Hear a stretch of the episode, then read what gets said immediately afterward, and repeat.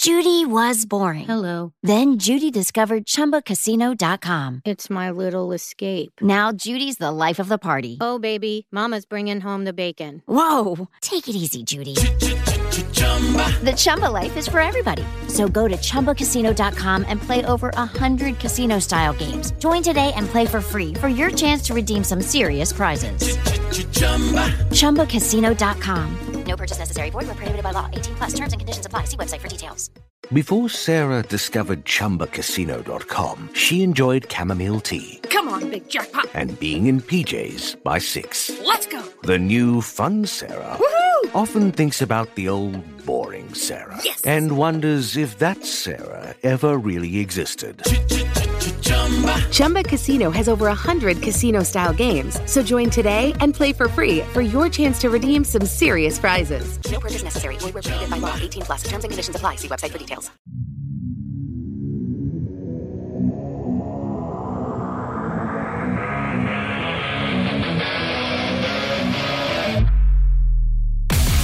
Welcome to Mic Drop, the podcast where relevancy is irrelevant and we don't give a shit about your feelings. Ladies and gentlemen, as always, it's an honor and a pleasure to have the guest sitting across from the desk from me this evening. What we have here is a former U.S. Navy SEAL assigned to SEAL Team 5 and SEAL Team 6 as an enlisted guy, and then spent some time at SEAL Team 3 as an officer. He was a SEAL instructor. He's got hundreds of combat operations and was medically retired in June of 2013 after 17 years of service and received five Bronze Stars, four of which were with Valor, a Purple Heart, a Joint Service Commendation Medal, Navy and Marine Corps Commendation Medal with Valor, three Navy Achievement Medals, two Combat Action Ribbons, and a Presidential Unit Citation. He holds two world records, one for a 36,500 foot jump and another for an 18 mile wingsuit jump. He's a licensed commercial pilot. God fucking help us. So very true. Star, starred in a hit TV show, The Hunted, on CBS. History Channel series, Navy SEALs America's Secret Warriors. He's got a dedicated segment on Red Bull TV, uh, as well as the Ultimate Rush series called Human Dart. I can think of a few offshoots on that one. He's uh, also been a part of a global commercial campaign for Tempur-Pedic, which he and I are going to break in later after the episode because that's what I sleep on. He currently provides consulting for a host of clientele and travels to provide content for his sponsors. He's got sparkly eyes and some of the gentlest hands of any warrior I've ever had the fucking pleasure of meeting. Please welcome the purveyor of lessons learned the hard way, Andy Stumpf. Single best intro. Uh, skipping the beginning part, that end was the single best uh, intro I've ever had in my entire life. Well, fucking A. I'll, I'll take it. We can just end it right now then and be, be all fucking good.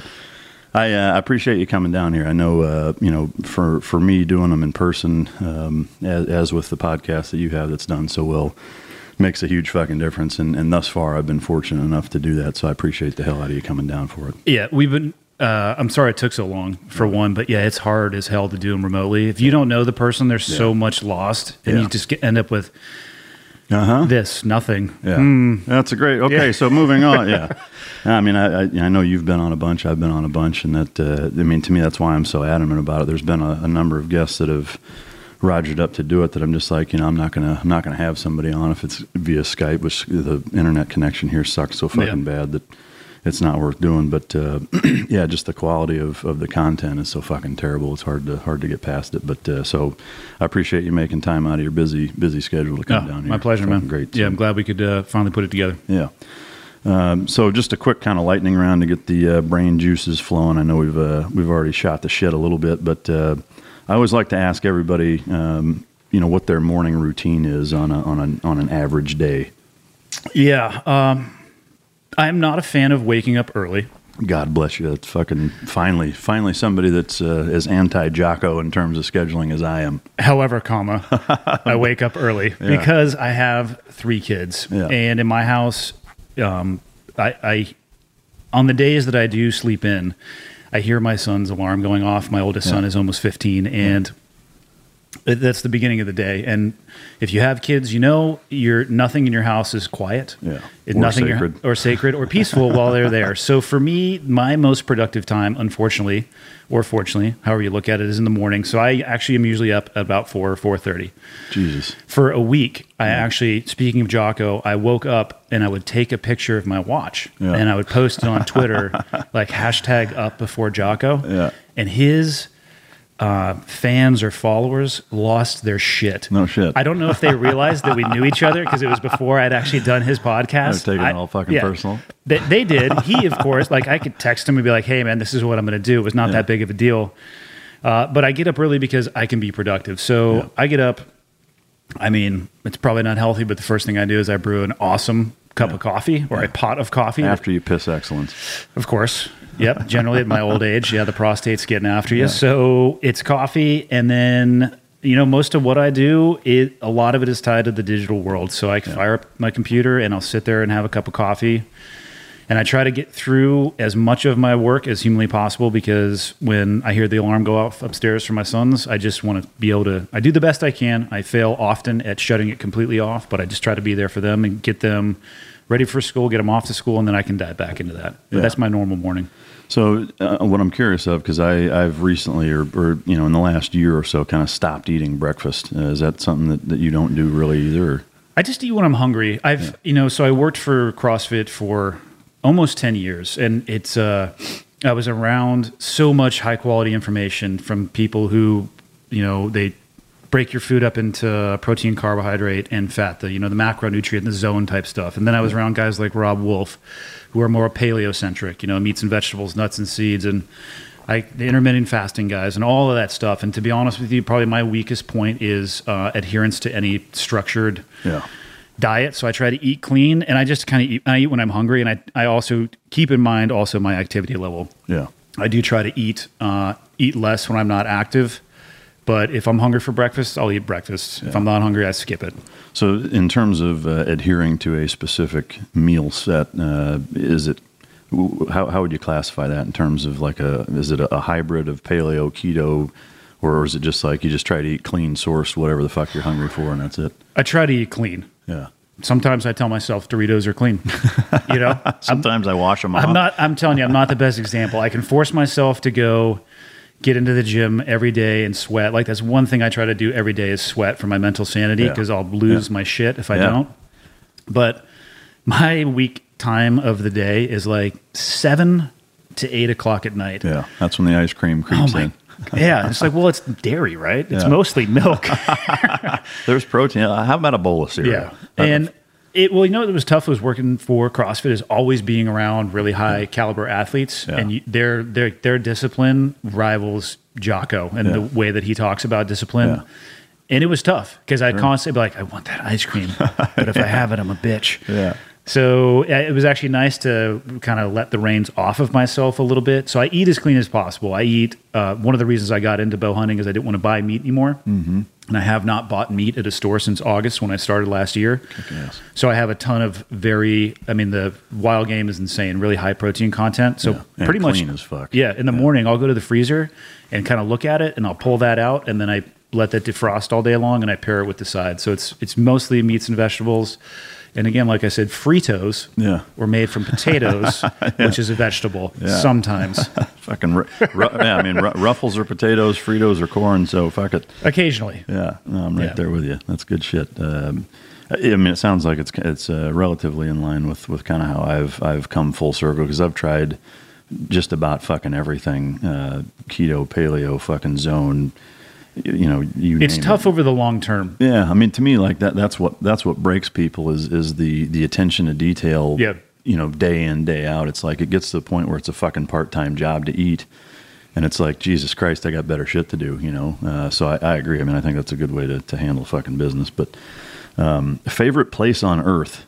who Man, that's a good question. I think you and I have we've probably been to more places on Earth than most. Mm-hmm. Um, my absolute place on Earth is probably anywhere that I call home. Yeah. Uh, it used to be San Diego for a long time, uh, but we just moved up into northwestern Montana. And I think probably the, my favorite flights home are the ones that are you know the, my favorite flights are the ones that bring me home. The Flathead Valley that we live in is just beautiful, both Yeah. in the wintertime and the summer. So that's definitely my favorite spot. But if I'm going to go somewhere that would be my favorite, it would probably be the Lauterbrunnen Valley in Switzerland. No shit. I've always wanted to go. I, I've spent actually very little time in Europe outside of Holland and Germany, just because that's where all the dogs are at Yep. that, that I go test and select. But yeah, I've always wanted to go to, to fucking Switzerland. I know there's a shit ton of places. What is it about that place that uh, is magic? For what I like to do, you know, for a lot of people see mountains and they appreciate them for the landscape. Yeah. I see mountains and I appreciate them for the distance that I can travel from them in my fabric wingsuit. Yeah. In the Lauterbrunnen Valley, the geography, it's, I mean, it looks like somebody drew, drug an axe, uh, just the pointy end of an axe through this valley, and the, there's sheer cliffs on each side. It's if Yeah. you were a diabetic, it'd be like standing at the candy aisle at the grocery store, and both sides are delicious, consumable things that you want to just stuff your face into. Yeah. I mean, there's a, a number of references that uh, you, know, you could go dirtier than a kid in a candy store. I'm teeing it up for you. I'm going to Yeah. see how far you're going to go. Well, with I it. mean, I'll take it the whole fucking way on, on mic drop, but uh, I mean, yeah, I can. Uh, it's going to be a long episode, but uh, the the thing that I, I find fascinating about that is, um, you know, I was never free fall qualified, right? what? And, and uh, it's funny when I read the you know the biggest reason why you got into parachuting was out of jealousy. You know, 100%. Because I was the same way. Like I was in that same. Just it was a shitty deal of being at Team Three, being where I was at. My my lot in the platoon lottery was. Yeah. You're still a fucking new guy because I, I did an ARG Alpha platoon, so it was a, a you know a two year workup basically, and uh, so even even after that, I was still competing with guys that had two three platoons to go Yeah. to free fall sniper comms. I got uh, hazmat and load planner, which was you know In your I- first platoon? uh, yeah, well, in between my first and second, You're was- lucky. Yeah, so I think I got um, nothing. Yeah. in My first platoon. yeah, go sweep the beach, paint lines in the fucking sidewalk. But, uh, but yeah, I mean, so because of that, yeah, I, I, I was always at a place wherever I was at to where I was either junior man or junior enough to where I never I never ended up getting free fall. But my point is is that seeing some of the fucking wingsuit stuff that, that you've done and, and some other guys have done, like even me with as many as the dumb harebrained shit things that I've done, like I still find my palms fucking sweating watching it.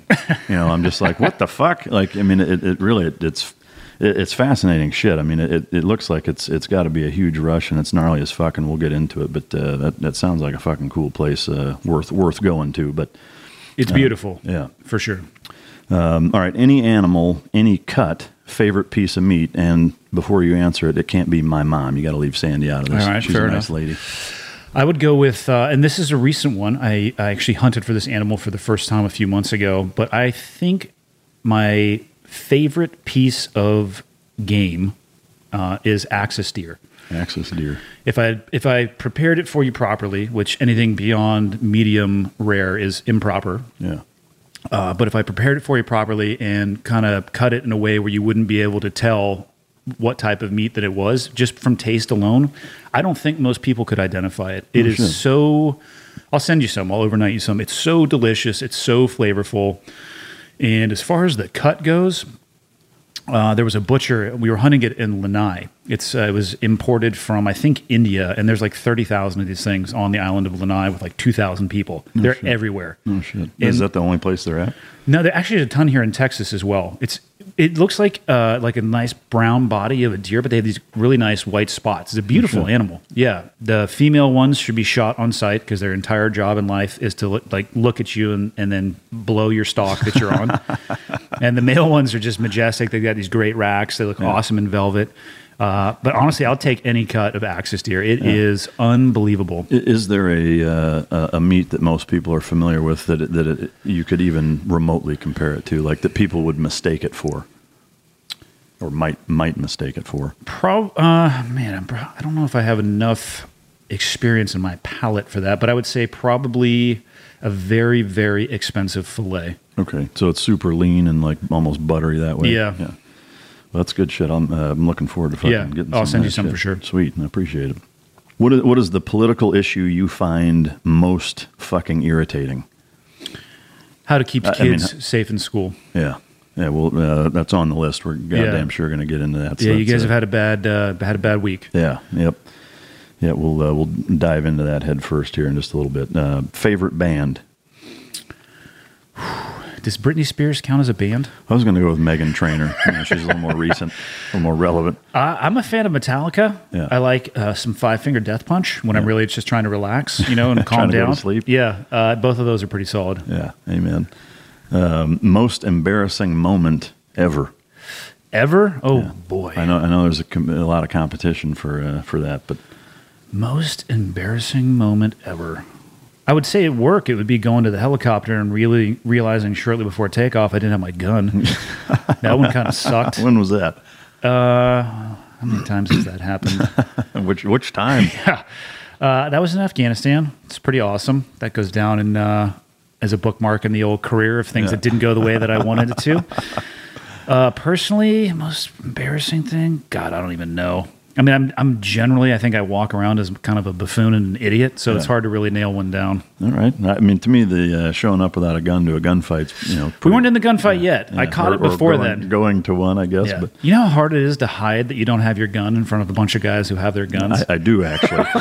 Strangely enough, hey guys, I gotta go. Uh, The keys in that truck. I need to. I'll be right back. Oh, that's fucking great. What uh, What's your favorite drink?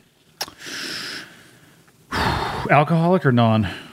Uh, preferably alcoholic, but if there's something that uh, I would say alcoholic wise, beer wise would be Guinness. It's uh, just a strong American brand. It's founded in Kentucky, I believe. and uh, on the harder side of the house, uh, even though they are one of my sponsors, you know, there's going to be people that didn't realize you're fucking with them. that's I can't help them. Sarcasm is my favorite weapon system. Yeah. So fuck. harder side of the house, even though they're one of my sponsors, uh, Kill Cliff, it was a recovery drink was founded by uh, Yeah. Todd Ehrlich, a team guy. Kill Cliff in vodka is lights out good. Yeah. And I've I feel that you can talk yourself into believing that you're recovering while you're drinking. So it's it's basically much- a vitamin and mineral.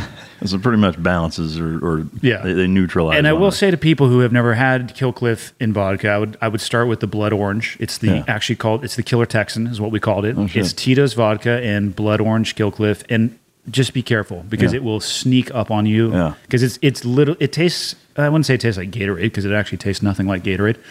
Uh, but it's delicious and Yeah. it goes down really, really smooth on the first one. And by the time you get to the fourth one, you're in trouble. Yeah, that's my kind of fucking drink. that's fucking good shit. I'm I'm more of a bourbon guy, but I uh, I damn sure. I mean, I love Kill Cliff. They've uh, we we did a couple of um, uh, high school football like little mini two hour BUD/S hell week like Yeah. you know leadership things and uh, and Kill Cliff sent out a shit ton of uh, of product. It was fucking awesome. It's a good brand for sure. yeah, yeah, they're solid as fuck. All right, so last but not least, is it uh, something that you've not mentioned publicly yet that would surprise most people, or is there fucking anything? Something that I haven't mentioned. Let's get Andy on a fucking exclusive. Um, You know, one thing that I haven't talked about, and probably because it's recent, would be I personally am struggling with where I consider the SEAL teams to be going and how a lot of guys are representing themselves in the public perception of the community that both you and I come from. It's Yeah. I, I have a theory about that. We might as well get right into it. Yeah, well, I mean, for me, it started. Uh, it started recently. Like I said, I've had, and and maybe that, maybe it stems from me putting my own expectations on individuals. The problem certainly could be from me having or expecting too much from people. But I, I expect a lot from the people who come from our community. Yeah. But what I will say is that I expect more for myself. I don't hold anybody to a standard that I wouldn't hold myself to. And as of recently, I've had some what I would consider to be poor experiences with people from our from our shared background, and it's put a it's put a bad taste in my mouth.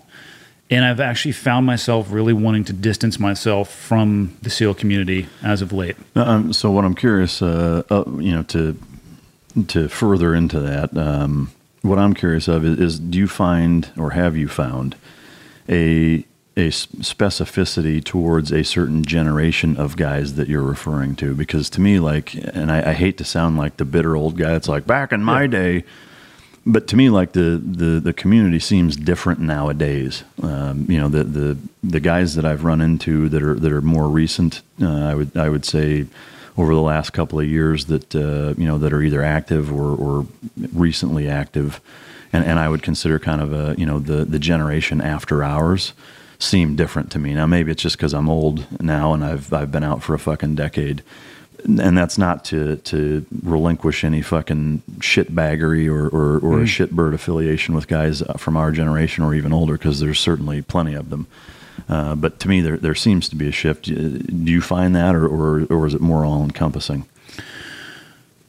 Well, the experiences that I was referencing were actually from people more of our generation, but I think the teams are different.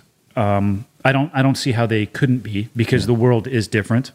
Uh, and when I was a BUD/S instructor, I remember having conversations with other BUD/S instructors because we were putting through the the mm-hmm. younger generations coming through, and there certainly was what I perceived at least to be a difference in mentality and attitude from when when I went through training. Yeah.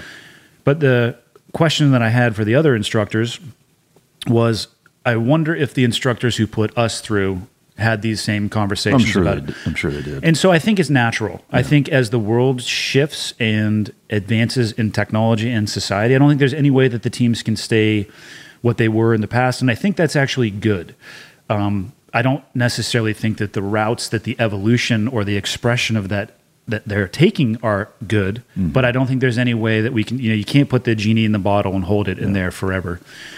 Um, I, I am not as connected to the, the teams as I once was. As you know, as time goes by, you kind of just lose touch a little bit, and kind of like uh, what I said when I started. I mean, about the the issue that most people wouldn't know about or haven't talked about is I'm I'm kind of slowly just pulling the tentacles back. I'm trying to be less attached to the community, and I'm I'm less interested in trying to stay in touch.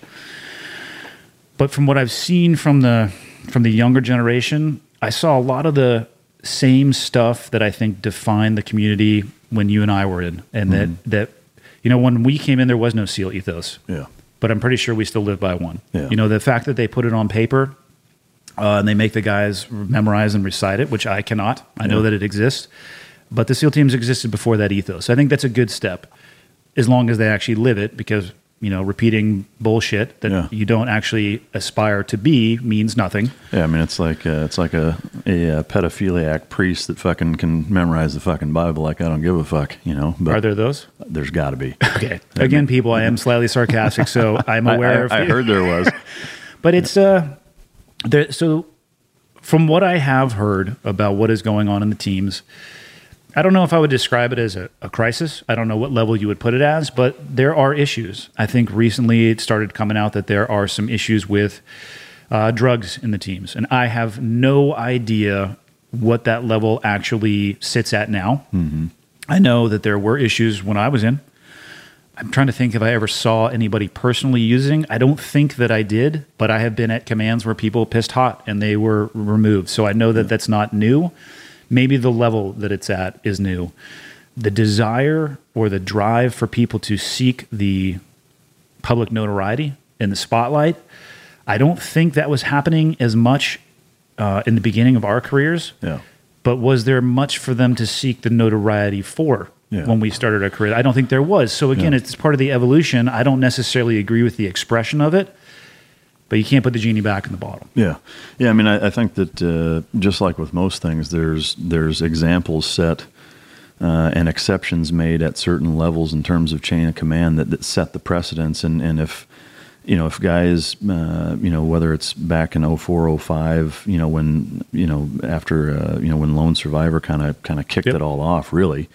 Um, in terms of that that public, uh, you know, new generation, because I mean, we all grew up reading the Dick Marcinko Rogue Warrior fucking Vietnam era books, and that's that's why a lot of us join. I know Men with green faces, Yeah. which Yeah, I, I try to explain to my kids. Um, there's this brick and mortar building that I actually had to go find the book at. It was known as a library. Yeah. Um, Amazon Prime didn't exist, and they couldn't just double tap, and No there it was.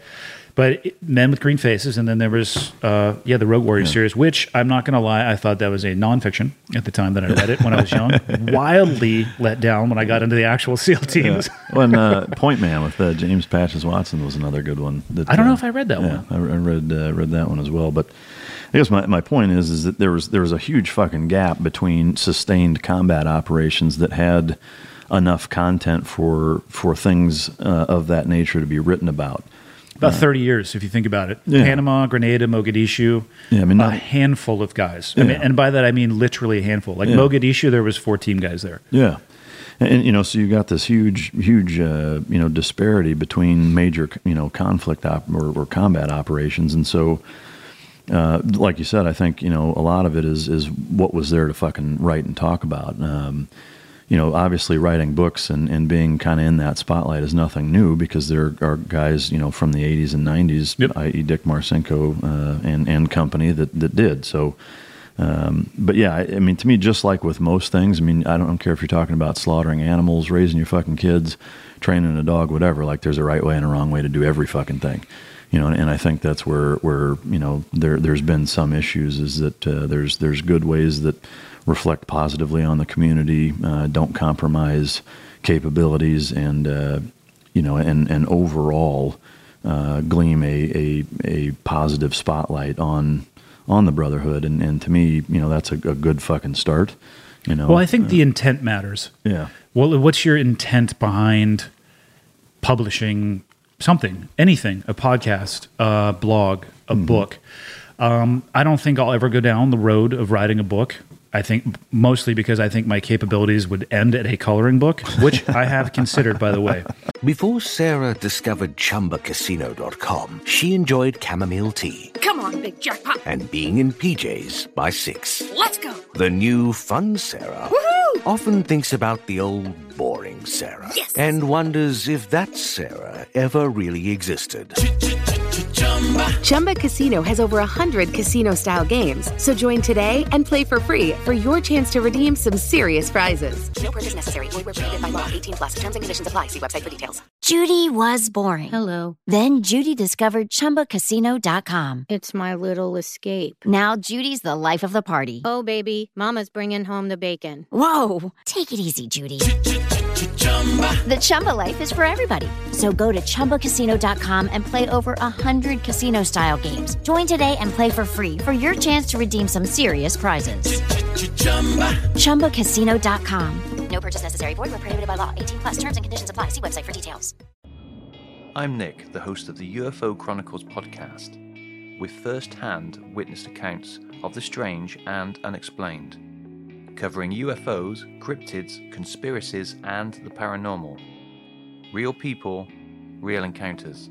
So come with us on the journey into the unknown. UFO Chronicles podcast is available to listen to on all apps. I'll see you soon. An adult coloring book, The History of the Navy SEALs, lots of red. Yeah. It's going to be amazing. but what I always try to say is that I do believe that the individual experiences that you get throughout a career, they're yours, and you can do with them what you want to do with them. Uh, some people choose to publish them, and I think the intent behind that matters. I think if your intent is to seek fame and notoriety and money for yourself, I'll put a moral judgment on that in a minute because I definitely, certainly inherently have a moral judgment of that. And then there's the example I'm going to use is Jocko. Jocko's books on leadership. There's now, I know one of them is out, uh, Extreme Ownership, and I, th- I don't know if his second book, The Dichotomy of Leadership, is out, but he and Leif Babin wrote those books. And when I read that book, I don't hear somebody beating their chest. I don't hear somebody who is telling war stories about themselves. What I see is an intent to pass on lessons learned. What I see is an intent to educate. Is there money that can be gained from the publishing of those books? Absolutely. And his experiences are his to do what he wants. His and Leif's. The, the book is both of theirs, not just Jocko's. But I see it a, just a, a chasm of difference between an intent to educate and pass on the legacy. Because that, it, I mean, really, what is passing on the lessons learned? That's passing on the legacy. Mm-hmm. That's passing on the things that the guys who served in that 30 year gap of sustained combat. I mean, if you think about who put us through BUD/S, Yeah. they didn't see any combat. Mm-hmm. Why do we have the same moral compass inside of the community and the drive and the desire to up, uphold what a lot of people call the brotherhood? I would say not as many people live that brotherhood as like to call it a brotherhood, but we got that compass orientation from people who never saw combat. Yeah. And they passed on the legacy. Yeah. I have no problem with people who have the intent of honoring and educating. That that doesn't bother me. I am bothered by people who are pursuing purely monetary gain for themselves, purely notoriety and fame, especially when they start deviating from the truth. Mm-hmm. If their intent is to raise their own star, I start having an issue because the reality is their fucking career and that trident, it's not theirs. Yeah. The experiences from their career, I take that back. Their career is theirs, but the community is not. Yeah. We rent our time in the SEAL teams. And in my opinion, your goal should be to make it a percentage point better than the day that you got it, but you don't own it. Yeah. And they are taking ownership over something that I don't believe that they own. And I, I mean, to me, I guess the where where I think some people, especially outside of the community, uh, and, and for that matter, fuck even inside of it, you know, is to me like who who dictates that? A like you know where where do you draw the line from using your experiences and training to make a living? You know, which which ultimately, like it, to me, it's there, there's an element of scalability that exists with that. Is that like on the one extreme end of the spectrum, you could say, hey you're not even allowed to put it on a fucking resume because if you get hired, well, then then you know, to me, it, granted, it's scaled way the fuck down, but there's an element of, of you're still making a living off of the fact that you were a SEAL. You know, uh, now well, it's a, it's a title that you're never going to get rid of. Right. You know, so so to me, like th- I think that the tough part uh, to to figure out is, and again, I think it boils down to like there's a right and a, a wrong way to do everything. Is is that you know at at some point you know yeah you're you're crossing over into where you know if you're willing to lie about your experiences. Uh, misrepresent fucking truths or half truths or, or things about the community that, that don't exist or, the, Or they're- appropriate other people's experiences Yeah. as your own. yeah, absolutely. I mean, a hundred fucking percent, and, and there's a number, a number of examples of that. Yep. And, and to me, like that, for, from my perspective, as as somebody who's written uh, two books, uh, three if you count, you know, the the second one being a a young adult adaptation of the first. Um, you know, and I'm happy to to get into my reasons as to why. But you know, to me, the you know that that's where where at least from my perspective that that's where like I would draw the line in the sand is that you know we all come from a background of of those experiences help a lot of guys get hired or open a lot of doors that wouldn't normally exist had you not been a SEAL.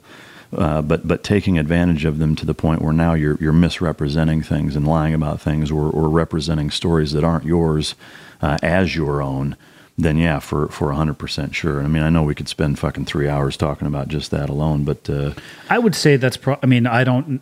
I don't know where. r- I mean, I guess right and wrong would be subjective. For me personally, and and I guess for anybody who is listening to this, anything that I say is my opinion alone. Right? I speak for Andy. You speak for Mike. We do not speak for the SEAL teams, but I'll certainly give you my opinion on them. yeah, In my opinion, I would say the right and wrong is it's it starts and stops with the truth. You know, when you start deviating from the truth, Yeah. in my opinion, one if you can I mean I'm sure when you wrote your books, you probably felt the burden of integrity and honesty.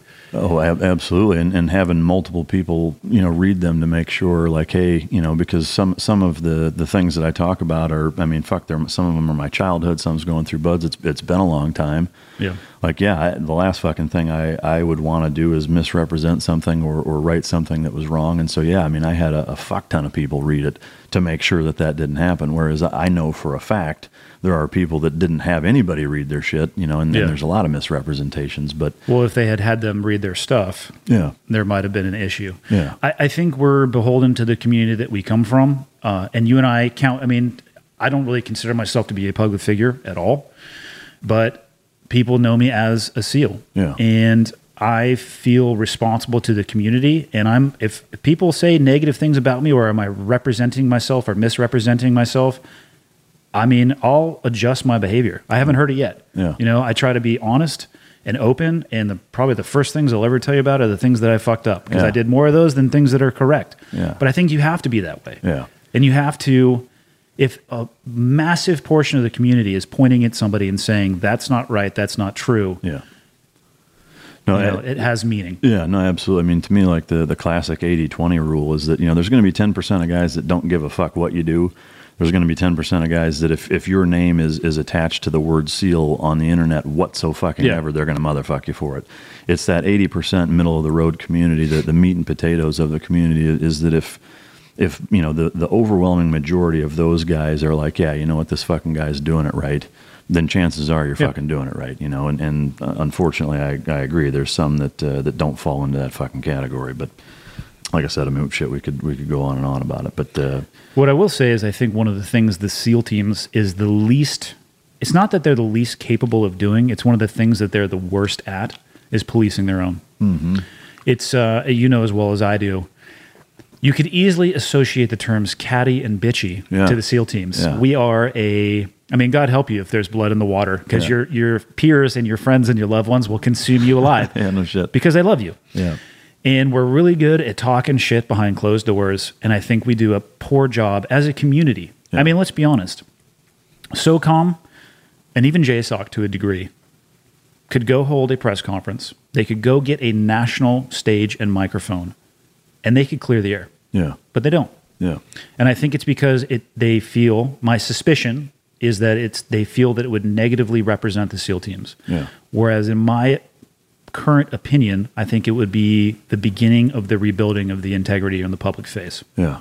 No, I, I think that's a, a fantastic point and one that uh, that I certainly didn't think of. But um, you know, on that, I, to to your point of doing a, a poor job, I, I would take it a step further and say, I think we do a, a as a community a piss poor job of being consistent in how we police our own because there are times where where guys are made a fucking vigorous goddamn example of, Yeah. and then there's other times where it's well, I mean, he's a fucking good like it just gets brushed under the fucking rug, you know. And to me, that's bullshit. Like. If there's one thing I can tell you that I've gleaned from from training dogs is that consistency is fucking everything. Well, a standard that blurry that is blurry uh, is is not a very hard. It's not a standard. Yeah. It, it, especially when it's the metronome swings back and forth, and Yeah. yeah. it's the same thing as discipline with kids. Yeah. If yeah, it's either right or it's wrong. correct, There's no fucking. it can't be right on Yeah. Monday and, Yeah. and wrong on Wednesday because Yeah. you're just going to sit there with a Yeah. dude looking at you with Apple Yeah. scroll wheels in his Yeah. eyes. It can't. It can't be okay when I don't feel like getting in your ass about Yeah. it. You know. And uh, yeah, so I mean that's that uh, that that's part of it. But uh, no, it's good uh, good shit. So. And, and we'll come back to some uh, some uh, team community stuff here. I know you got a lot of stuff written I down. got, I got uh, multiple pages. So I have no notes. we'll get you a notebook here and a fucking crayon and a napkin. I told you, coloring book. yeah. all you're going to get stick figures Yeah, do doing it. inappropriate things. Nothing wrong with that. All right, so going just uh, kind of want to chronologically go through you growing up just a little bit. Sure. Um, in terms of growing up in, in Northern California, like first of all, what the fuck, right? NorCal. You can't you can't pick where you're born. I, I mean, but like, h- how do you come from Northern California? Is, is I guess what what my question is is what what was that like in terms of family dynamic, politics, growing up, siblings, influences from your parents? What kind of kind of shake us through that? Well, so I was born and raised in Santa Cruz for all but four years of the the 18 I lived before actually leaving for boot camp. Santa Cruz is an interesting ecosystem. Yeah, I mean, there are left leaning towns, and I don't give a shit about people who are on the left or the right. I really don't care. Live your life, enjoy your life, just appreciate what it takes to be able to do that. So, Santa Cruz, I don't think it's any stretch to say that it's left. Um, it's very liberal. It's so far left, in my opinion, that somehow it ends up on the right. There's no, it's not conservative by any stretch, but they're just they're just full tilt to the left, which Yeah. is which it makes it pretty interesting to grow up in. I mean, it was hard to get in trouble in that town, and my family was pretty well established. I mean, Yeah. my grandfather built two of the high schools in the town as one of the first masonry companies in Santa Cruz, which he then passed that skill on to my father. My grandfather was in the Navy. My father was in the Navy. My mother's side of the house was she was a military brat as well from the Army. Her mother enlisted in the Navy uh, in the nurse corps and got such uh, bad post traumatic stress from treating these soldiers that were coming back from World War II that she actually got discharged from the Navy. Oh, shit. Took some time off and went back in and lied about her previous service and joined the Army nursing corps and went back into the exact same job. God damn. Her husband was uh, uh, somewhere in the logistical supply chain. He was an officer. So, I mean, I have military on both sides. Yeah. Having said that, I, I truly think that my parents' absolute last desire for me would be to have continued down that path. I mean, public school system, except for two years of uh, private school. When I was in middle school, a kid at my middle school hung himself in his closet and it freaked my parents out. And so they put me into a private school for, I think it was seventh and eighth grade, maybe half of a year in sixth grade as well. But it was a short period of time, a couple of years. And then right back into the public school system. Totally average athlete, baseball and water polo. Um, did junior lifeguards. It was a beach town. You know, I did junior lifeguards and just and did that. And I worked for my father in the summer times. I started working for him when I was either ten or eleven. He paid me about a dollar fifty an hour, which I still give him shit about. Yeah, I mean, every I mean, he's probably more of a smartass than I am because I'll be like, dude, how did how did you possibly pay me a dollar fifty? He's like, you were only worth a buck. so he throws it right back in my face. I wonder where I get it from. But uh, I think that job site. So from a political perspective, there. I mean, there was no there were no topics that were off limits. We could, you know, I, had, I have a sister. We really didn't get along well uh, growing up, and I would say only recently, in probably the last five or six years, we really connected more and become more of a family. Probably started when she started having kids as well. It just, you know, life's Yeah. yeah. If you have brothers, uh, a brother or a sister, you know the deal. Sometimes you don't get along that well. Yeah. I see it in my own kids, my middle son and my uh, my youngest daughter, and I think where I learned a lot of the lessons and got a lot of my drive was working on construction sites at a young age. I mean, at 12 years old, I was working a quickie saw, cutting bricks and blocks and moving and, and making concrete. And I remember when I was, I think when I turned 13, my dad was like, all right, this summer you're learning how to use a jackhammer. It's two rules. One, don't drop it off the roof. And two, don't tell your mother. and I would just stand on top of chimneys because the earthquake hit in 89, just destroyed Santa Cruz from a masonry perspective. Yeah. So we were still back in, when I left for the Navy in 96, we were still fixing uh, damage from the earthquake. So I, I would go to school, and every summer it was, I, I was working. I've had a job since I was 11 years old. And I remember coming back from a particular job. I don't remember the job, but I remember the drive. We were driving on my dad's work truss, uh, truck from Aptos, California, which is south of uh, Santa Cruz by 20 miles driving into Santa Cruz, and my dad made a comment about SEALs. It was the first time I'd ever heard of it. And he wasn't a SEAL himself, but he worked with SEALs in Vietnam. He was on, you know, the Mark Fives, right? Yeah. he was on the Mark Ones. No shit. Yeah, he had two. Brownwater Navy, huh? Yeah, totally. He had uh, two 50 cals, some foot pedals, and just two triggers of fun. Yeah, fucking. Uh, I don't know if he was having fun because he he had some issues. We actually the four years that we moved away from uh, Santa Cruz, uh, my mom gave him an ultimatum and said, "You need to you need to fix your fucking head, or shit. I'm going to leave you." So we went to Missoula, Montana, of all places, um, and now we moved back to Montana. Those two are not connected, but it's interesting how the world yeah, brought you back. comes back and he went some through some very intensive counseling and i was too young to really remember it uh, but i'm old enough to remember holes in the doors Yeah. and i'm old enough to remember my dad in his underwear in the backyard just screaming at nothing No shit. And i didn't put those two together until a long time after and it, it didn't it doesn't scarred me in any way but i remember it Was there, uh, not to interrupt, but was Yeah. there an element uh, of that being brought out on you guys, or was it all in not at all Objects? it was i mean all to be honest with you i didn't realize it i think until i saw some of it in myself Yeah. And shit. and uh, yeah, never never an issue. I mean, my my parents were incredibly loving, and Yeah. they tried to enable us to pursue our passions, whatever it may be, for both my sister and I, and that is something that I've I've passed on to my kids as well.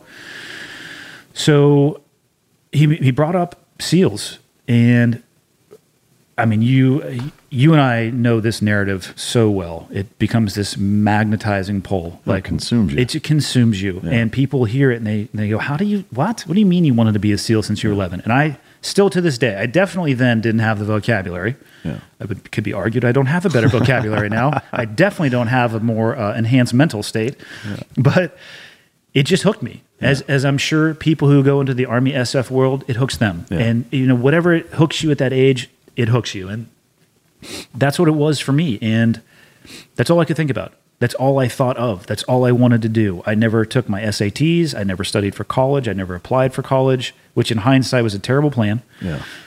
Uh, and brought home a permission slip essentially when I was 17 from the Navy recruiter. And brought it, sat it down with my parents. I was like, "This is what I want to do." Wasn't a shock to them. Yeah. I mean, it's I had a freaking SEAL flag on my wall since Yeah. I was like 12, Yeah. uh, and they signed it. No shit. They didn't try to talk me out of it. Yeah. They the Navy recruiter sat with them. They signed it, and they didn't stand in my way.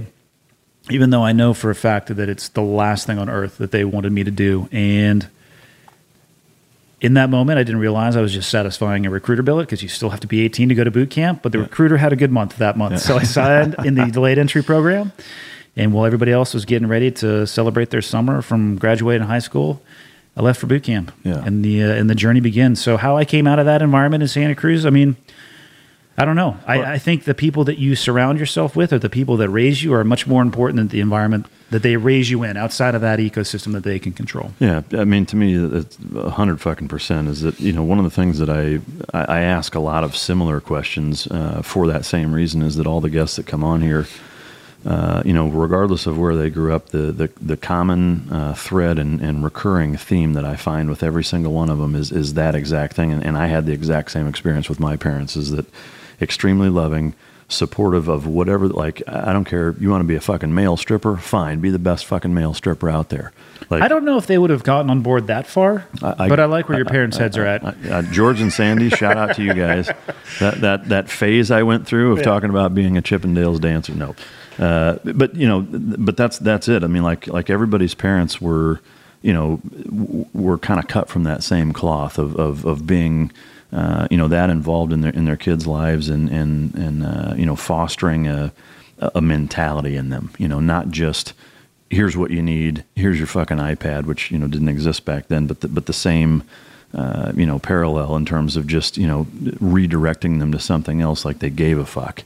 You know, and, and, and agreed. Like whether it's, I mean, I've had guests from from all over the fucking place at this point, and and uh, and that that seems to be a recurring theme with all of them, which uh, which I don't find interesting, frankly. Um, Oh, it's because you were surrounded by it for so long. well, that and, and you know the, the parallels that I draw from from dogs, um, and, and and or the parallels that exist between training dogs, raising dogs, breeding dogs, the genetic theory behind how to replicate certain uh, pre um, genetic predispositions that we're looking for in, in specific working traits, it's all the exact same shit is that you know you're you're when you're raising puppies and when you're breeding them and, and things of that nature the, the same things that you do to um, not not inhibit certain things and to channel and uh, magnify and encourage other working traits by by specifically setting them up for for certain things uh, exist in the exact same parameters. It's it's obviously different because the what you're going for in a dog is very specific to what it's going to be doing in a, in a working capacity.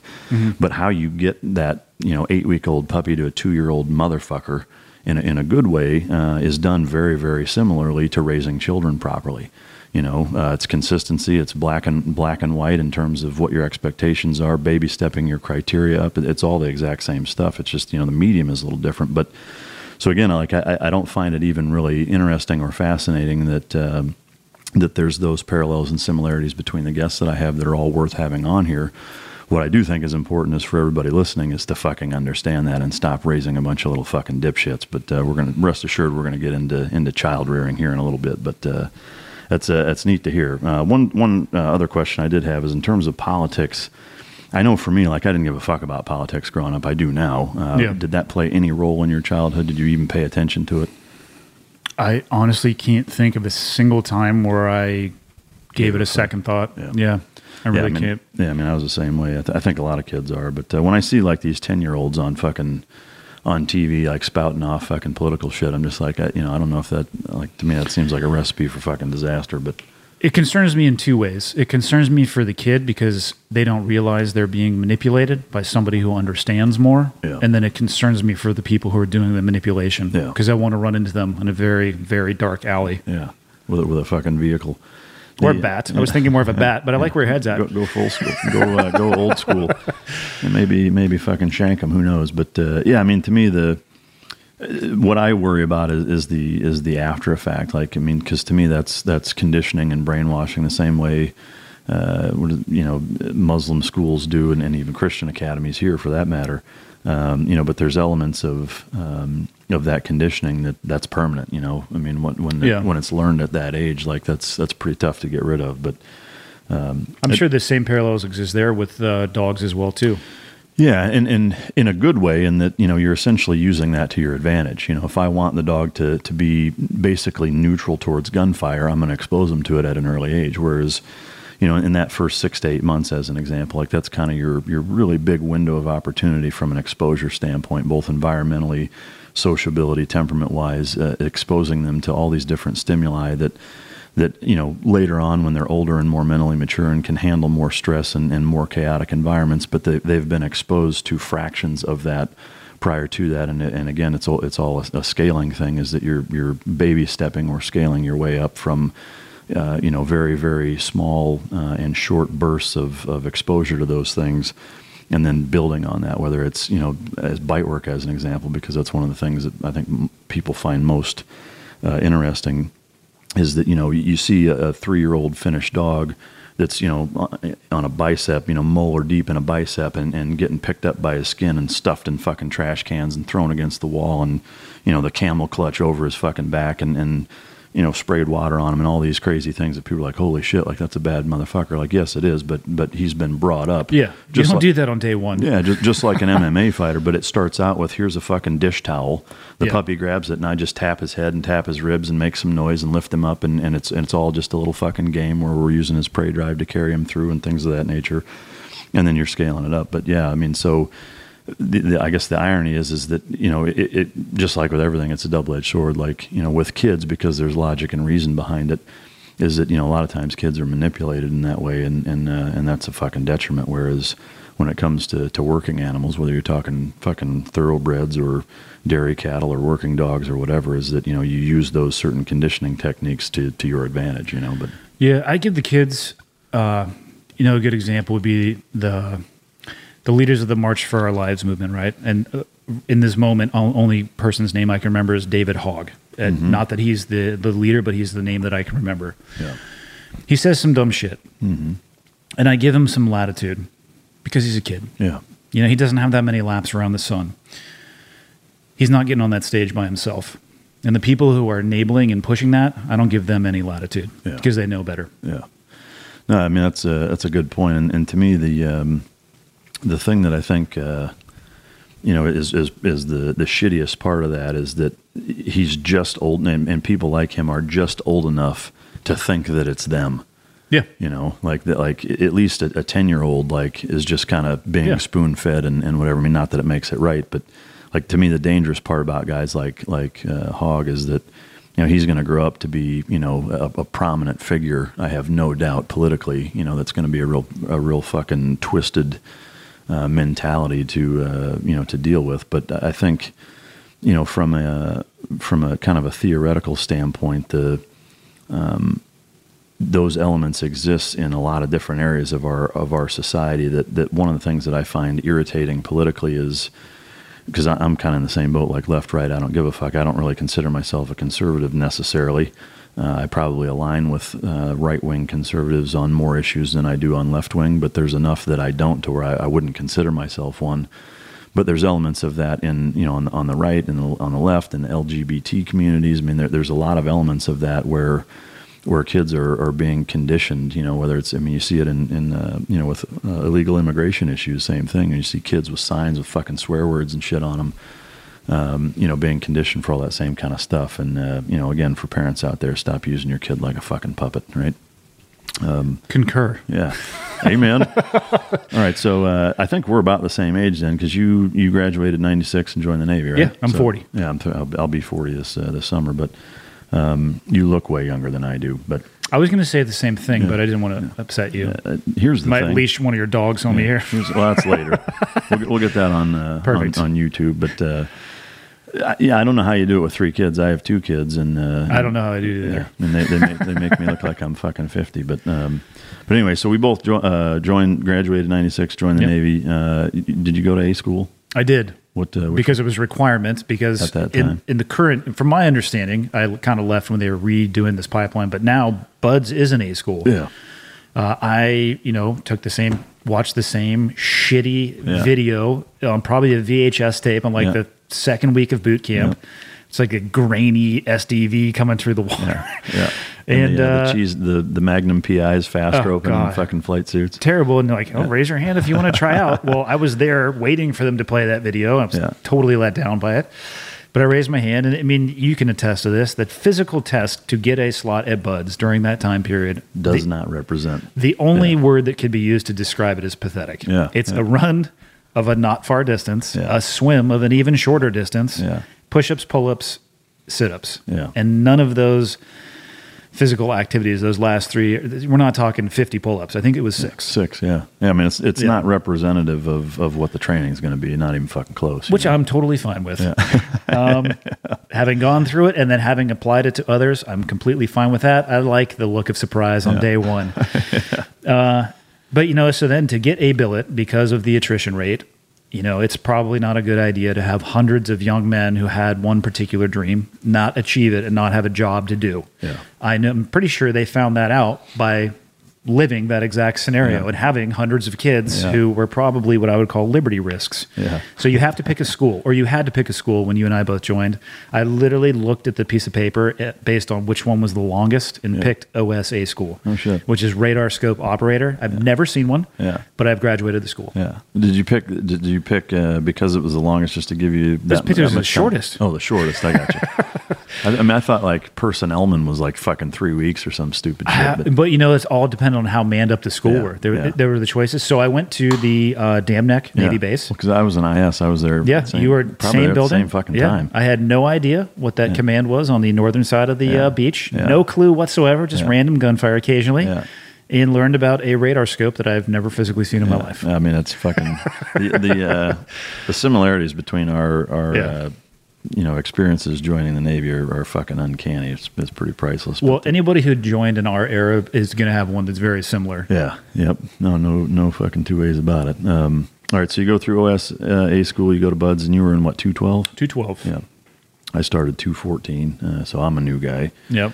But uh, You graduated two fifteen though, right? yeah, You yeah. were our Huya class. That's right, bitch. Well, but I I wasn't your bitch then. Uh, the uh, I was two. We were two elevens because I was two fourteen. So Nice. uh, two fifteen was for the people who are completely lost now. Yeah. Um, so I was the Huya class for class 209. And all that means is you go to their graduation and you basically yell at the very end of it. yeah hoo-yah class whatever the Yeah. fuck, and then they tell you to get wet and, And yeah, and you go get your dick kicked in like you do every day in BUD/S. Yeah. Yep.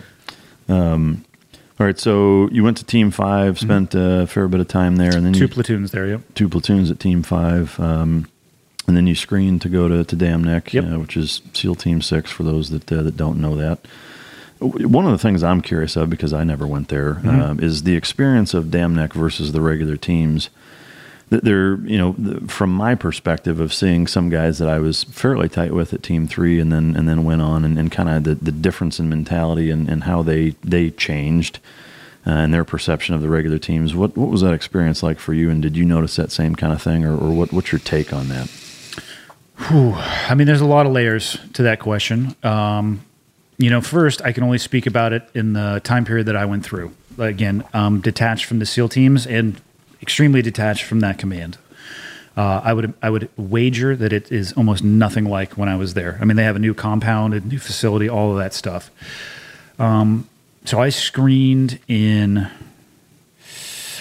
September. No, I screened in October of 2001 Okay, there were some significant events in September of 2001. I don't remember. I, I, was, I think I was high that month. Yeah. Yeah. Um, I knew that I wanted to screen pre 9 11. It was uh, my second uh, deployment, and pre 9 11 deployments are vastly different than post 9 11 deployments. Both of them you train for 18 months and you deploy for six. My first deployment at SEAL Team 5 was to the Kadena Air Force Base in Japan. Yeah. You know, you basically train to become ready in case the nation needs you anywhere in the world if you happen to be geographically close. and then they didn't. And so I drank. Even if they did need me, I might have drank anyway as soon as we were done, uh, because that is what I was raised on in the SEAL teams was a combination of Jägermeister and probably vodka. Not the healthiest thing. Probably tailors uh, some of my drinking habits now, but that's a different story for a different day. So, first one was at Kadena Air Force Base. Second one, we come back. The geographic, geopolitical world was largely the same. Uh, and I deployed to Guam, another hotspot of insurgent activity. Yeah, got that right.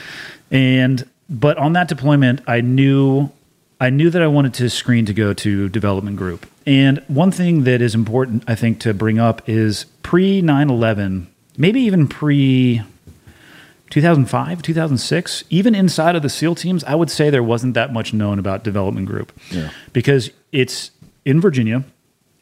And if you are a West Coast uh, SEAL, like we were, to go to selection, you uproot your family.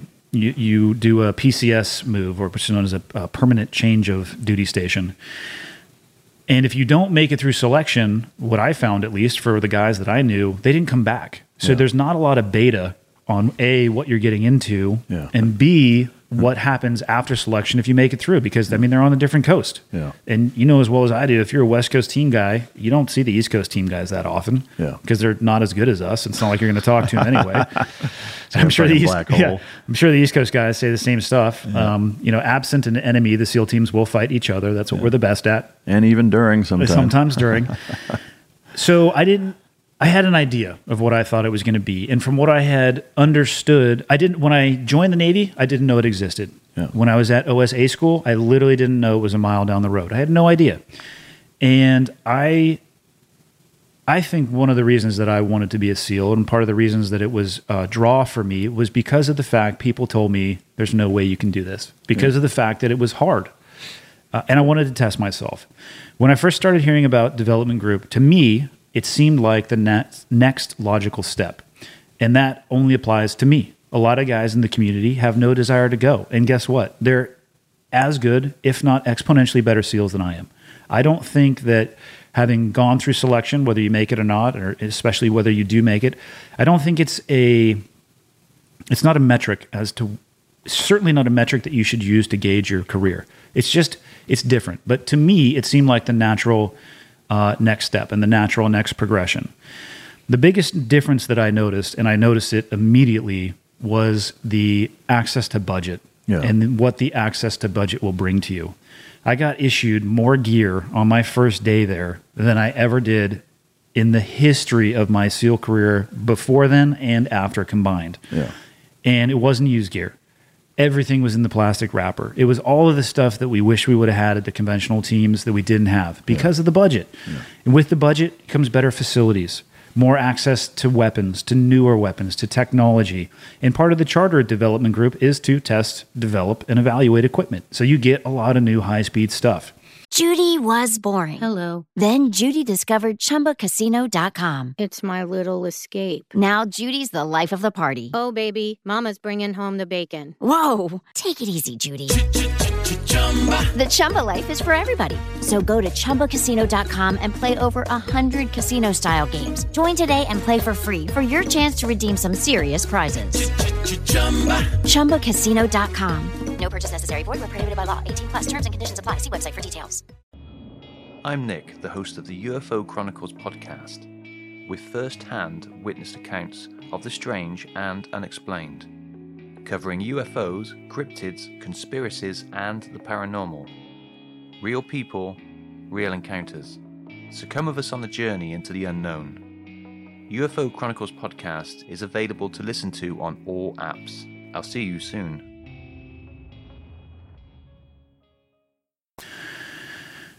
If I look at it objectively, it gives you the opportunity to thumb your nose at the the white SOF teams or the conventional SEAL teams. Uh, JSOC would be considered the black side of the house. White SOF would be considered the SOCOM versus JCOM split. The opportunity exists. If you have that inside of you as a person and you want to thumb your nose at people, you're going to take that opportunity while you're there. If you don't, and it's a job and you try to stay grounded in who you are and not what you do, all it is is an enhancement of what you were doing before. It is different than the conventional teams.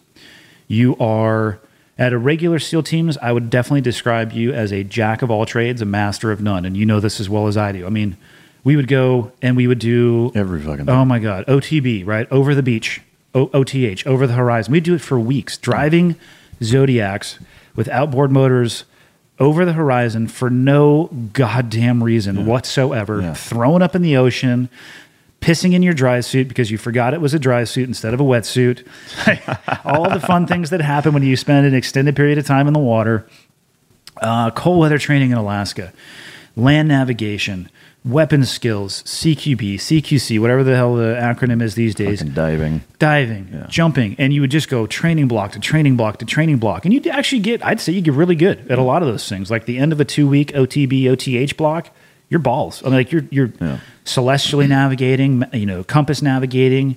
Remember, we were using GPSs that were four times the size of your hat, Yeah. Basically the size of the flag sitting over our left shoulder or my left, your right, and. But then it was on to the next skill. Yeah. And so you're constantly flirting with currency and competency. At development group, yeah, you could probably do all those things, but it's not your main job. Your main job is to figure out a way to get to the threshold of a door, and then own what's on the other side of the threshold. It's much more kinetically focused, in my opinion. Yeah. That was my experience when I was there. We spent almost every day in the kill house, refining our craft, mastering the trade. Uh, you know, the kill house was amazing. Movable walls, multi-story. They could turn all the lights off. 360 degree ballistic shooting. Uh, we had access to the TF 160th, right? Again, budget. Amazing helicopters and even more amazing pilots. And we would do vehicle interdictions. We would do every different variation of a target set that you could ever possibly want to do as a SEAL over and over and over again.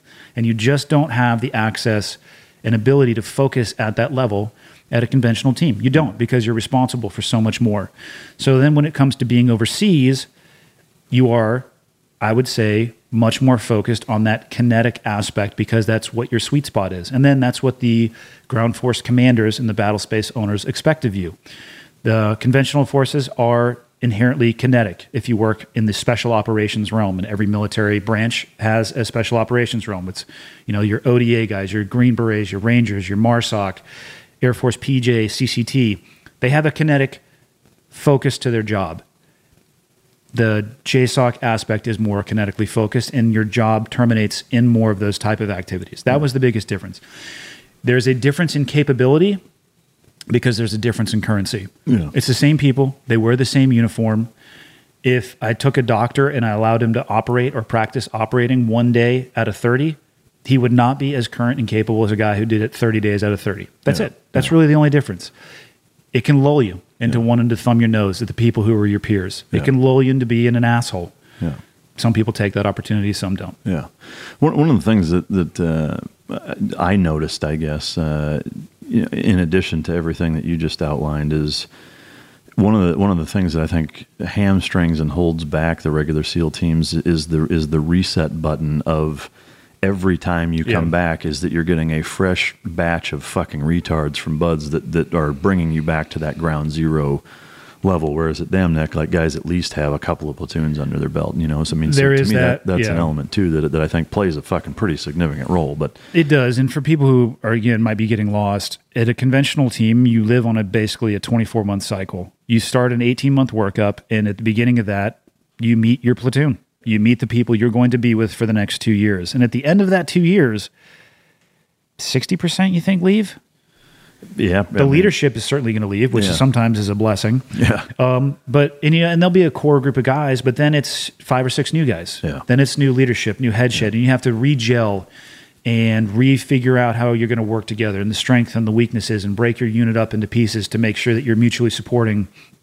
At development group, when I graduated from Green Team, I think four guys went to Gold Squadron. Yeah. There was 40 dudes there. Yeah. You know, I mean, they got a 10% influx of individuals, and not even every team got a brand new guy. And then every year it was a slower, it was not a slower, every year it was a slow influx of individuals. It's not this bolus Yeah. of fresh bodies. So you're, you, I, I think it lets you keep up on step a little Yeah. bit more. Well, that, and I, I think just in, in terms of currency and competence that you speak of, is that you know a guy with two platoons under his belt, while isn't going to be at the level that that you know dev group guys are, he's still way fucking closer Yeah. than a guy fresh out of SQT. Or and you can get the guy there quick Yeah. after two platoons, Yeah. especially if you strip away a lot of the other stuff they were focusing on. Yeah. And you hand them a you know a M4 or a, you know a, a HK 416 and say this is your tool. Yeah, master this, it. This is your fucking scalpel. yeah. Yeah. Yep. Amen. Just real quick, did uh, I know for me it, it didn't, but did politics play any type of role for you while you were on active duty in terms of it being a backdrop to feeling certain ways about countries you were in, what you were doing, who you were there with? Did, did that play any role, or was it kind of a just a, a non-factor like it is, I think, for most of us? I did not vote while I was in the military, and perhaps I'm an idiot, but the way I thought of it was that if you are an action arm of foreign policy, you should not have an input on the direction that it takes. You know, when you when you enlist in the military, you swear an oath, right, to support and defend the Constitution and uphold the uh, orders of the officers above you and the President of the United States. Yeah. Doesn't mean that you have to like the President of the United States, and doesn't mean that you should like your job even more because you love the President of the United States. In my opinion, uh, it shouldn't matter. You're serving the people, right, and, and the will of the people or the the elected officials that are supposed to govern the people, whether or not you feel represented by that is a different story. But I never really thought about it. Yeah. If I'm being totally honest, I paid enough attention to politics to harass the people that I worked with by antagonizing them in arguments. Yeah, That's no, all that I did. yeah. No, no, I, I, I'm fucking right there with you. I mean, to me, I, I was, I'd say similarly. Like, I just, I think with most guys, it's you know, it's the guy on the right and the left mentality of like, you know, it doesn't matter why we're here, it doesn't matter who told us, why they told us. The fact is, is that we're here. Like, you know, when flash crashes are going off and, and bullets are snapping over your head, like it doesn't fucking matter anyway. You know, like the Yeah. fact is, your job is to is to fucking kick ass and come home. But for me, and I'm curious if you if you had any of this too. I mean, I did 12, a little over 12 years, but even in that amount of time, uh, as I got, you know, further uh, down the road in terms of career, I, I, and that, that little bit of peek behind the curtain was a little bit of the Wizard Oz, Wizard of Oz um, disparity, you know, in Yeah. terms of like, God damn, really? You know, there, there was a little bit of that, a little bit of disenfranchisement and, you know, it's so romanticized as a BUD/S student and as a new guy and whatever. Um, that uh, as you start to to peel some of those layers of that fucking leadership onion away, I, I found some some kind of heartbreaking shit, at least from from my perspective. Did you have a similar similar experience? Yeah, I mean, the closer you, the harder you look through the magnifying glass at the SEAL teams, at the seams, the more you're going to find the bureaucracy. Yeah. And the reality is, is the military is a massive bureaucracy. It's not fast moving. The SEAL teams are faster moving. Um, the JSOC commands are slightly faster moving than most. But if you look hard enough, Yeah. you'll find it.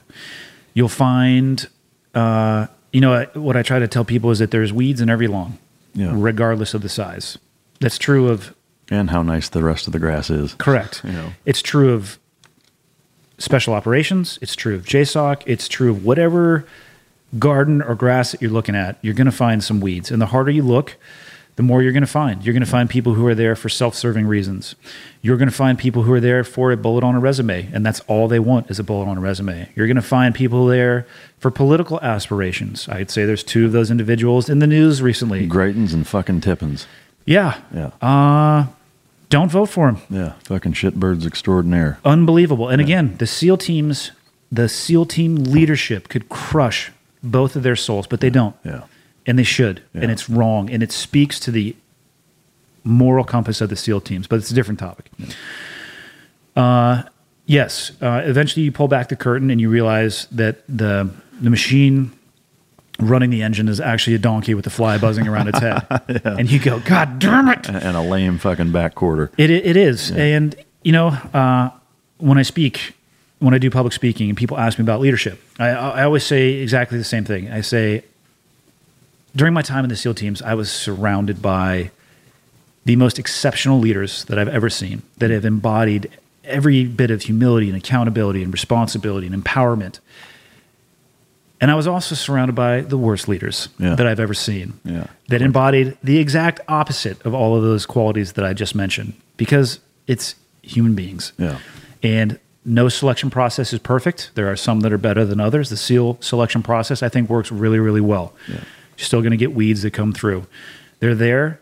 I just, I did my best to not let the anomaly paint the norm. But it, you want to talk about, yeah, you get some bad taste in your mouth for sure. Yeah, no, yeah. I mean, I, I had had similar experiences in that. Uh, you know, like I said, just as as I went further and further along, I, I became uh, you know a little bit disgruntled in, in that regard. But to me, the irony is is that you know as I went further along, I also saw guys who.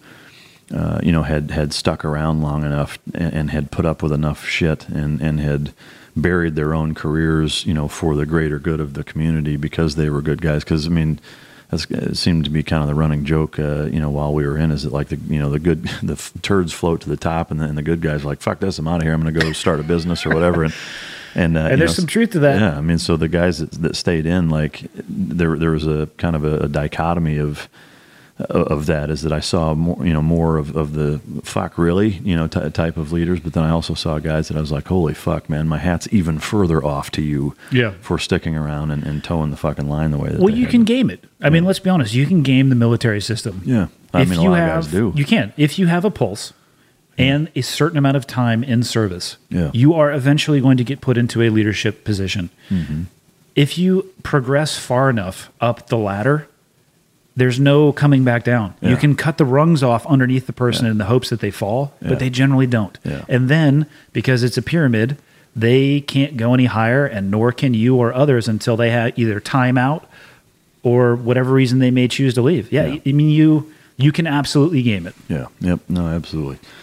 So, uh, uh, in your instructor time, Mm-hmm. uh, instructor duties, uh, coincidentally, we were actually there at the same time, uh, which I know you were in second phase. Yep. I, I was a, a brown shirt rollback coordinator in PTRR, so we didn't really work together then. But uh, We were over at the pool deck all the time though. yeah, yeah, we were there at the same time. So, um, you know, for, for me, I'm curious to get your take. I mean, for me, that was a pretty pretty unique and uh, fascinating time.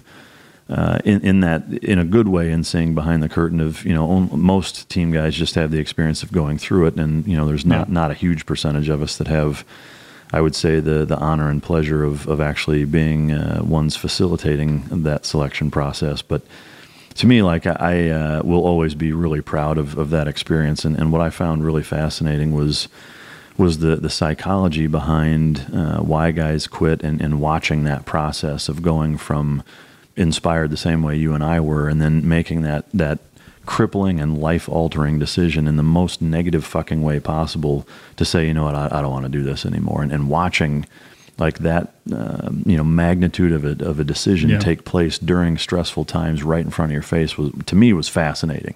Um, what what was your your experience, I guess, as an instructor in terms of that, or in general? I think that my time there, I spent 18 months there. It it could possibly be the most rewarding tour of my career. Yeah. If you look at it for what it is, you have the ability to be wildly impactful on the community moving forward. Because I tried to think of it from the eyes of my 18 year old self, mm-hmm. looking at the the instructors wearing the green shorts Yeah. and the blue shirt and the ridiculously gay starched hat. The eight point. Yeah, and I don't mean that in the old English definition of happy.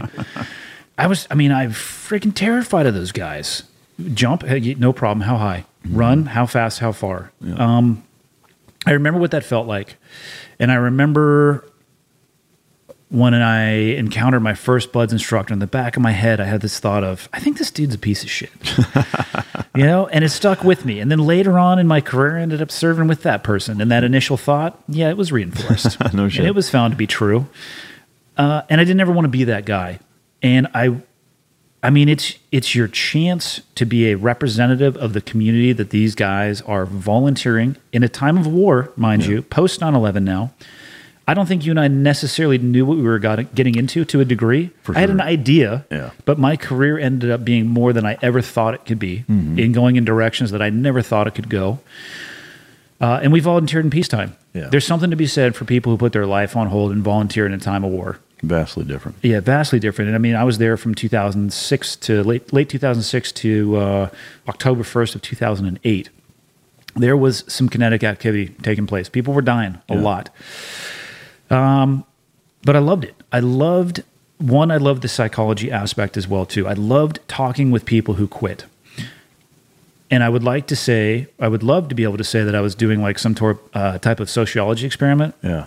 But truthfully, I was trying to weaponize their reasoning on other students because I wanted to make as many of them quit as possible Yeah. because I don't want them to die. Yeah. And I And you don't only, want your brothers to die. You only want to get the right people to make it through. And once I realized that the common theme existed between most of them that quit, they just got overwhelmed in a moment of being low. Yeah. Like, all right, well, I have these elements that I can use water, Yeah. you know, temperature, Yeah. sleep. I can push you low. Yeah. And then, oh, maybe I just need to try to overwhelm you. And I would start with the first student in line, and if he ignored me, I'm like, ah, fuck you. I just go to the next student in line. Yeah, And maybe you you're weaker. But it's funny, but you can see this, the seeds of doubt sprouting. Oh, yeah. And it, it, that was my simple recipe for getting students to quit is I would try to make them think about their world in a big perspective. Like, can you really be this cold for 180 days? You really think you can tolerate me in Hell Week for the next seven days? Because every minute of every shift, I'm going to be up your ass. Yeah. And of course, I started with the officers. Yeah. Why? Because fuck them. Yeah. Even though I was an officer at the end of my were, career. That was a fake officer, though. yeah. Limited limited duty. Heavy on the Heavy limit. on the limited, light on the duty.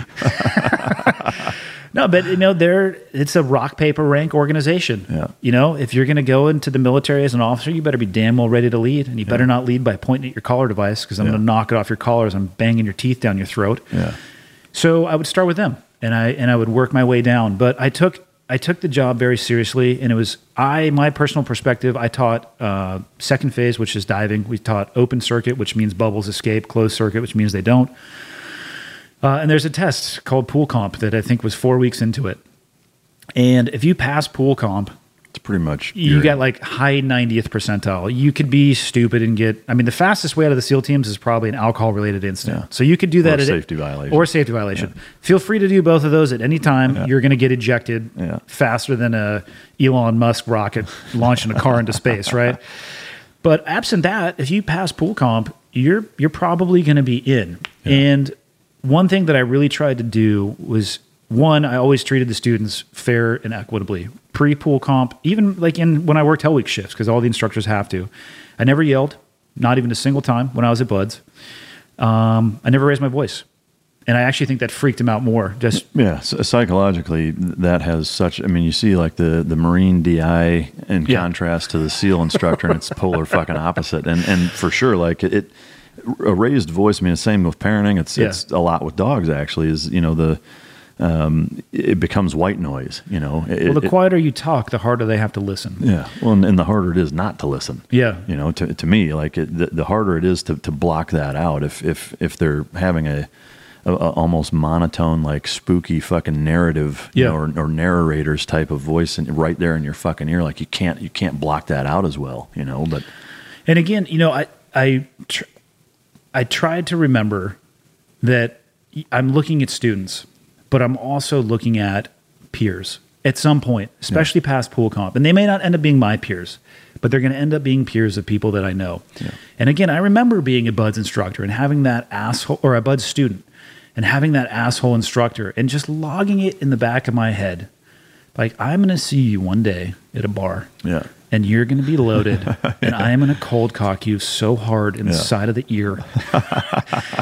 and it just, you know, like you harbor, you can you can plant seeds as an instructor that there will be resentment harbored for the rest of their life towards you, and it's there's no reason to do it. You're not a better instructor if you do that.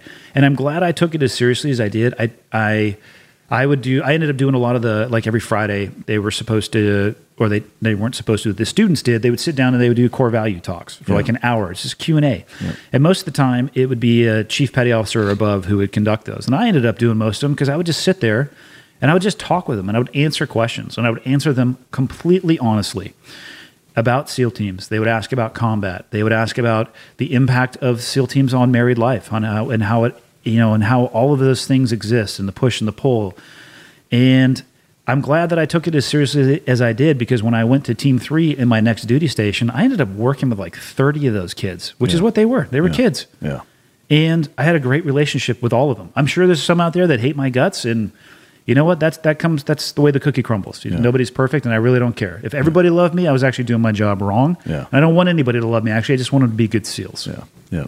No, I think those are those are in, uh, very poignant. Uh, you know experiences that that you can glean a lot of uh, you know life lessons from that. Really, r- no matter where you're at, is, is taking that same attitude. I mean, I know for a lot, of times, uh, depending on where you're at in life, you know, it can it can be easy to not take something seriously or not find the value in doing something. And obviously, at a at a um, at a command such as that, it's almost impossible not to to draw some of those those principles from. But you know, to me, taking that attitude into no matter what the fuck you're doing, I don't care if you're making French fries at Burger King, like you know, ha- having a, a similar mentality, I think, is uh, just a good way to make the world a fucking better place. But uh, that's that's good shit. I, I love hearing about it. Um, so moving on, you uh, you went back to the teams after that. Got the uh, what would we in the Navy call the Mustang, you know, route or, or commission in terms of being a prior enlisted and then getting a commission. If you can, uh, I think of it as being an unbridled stallion, but yes, sure.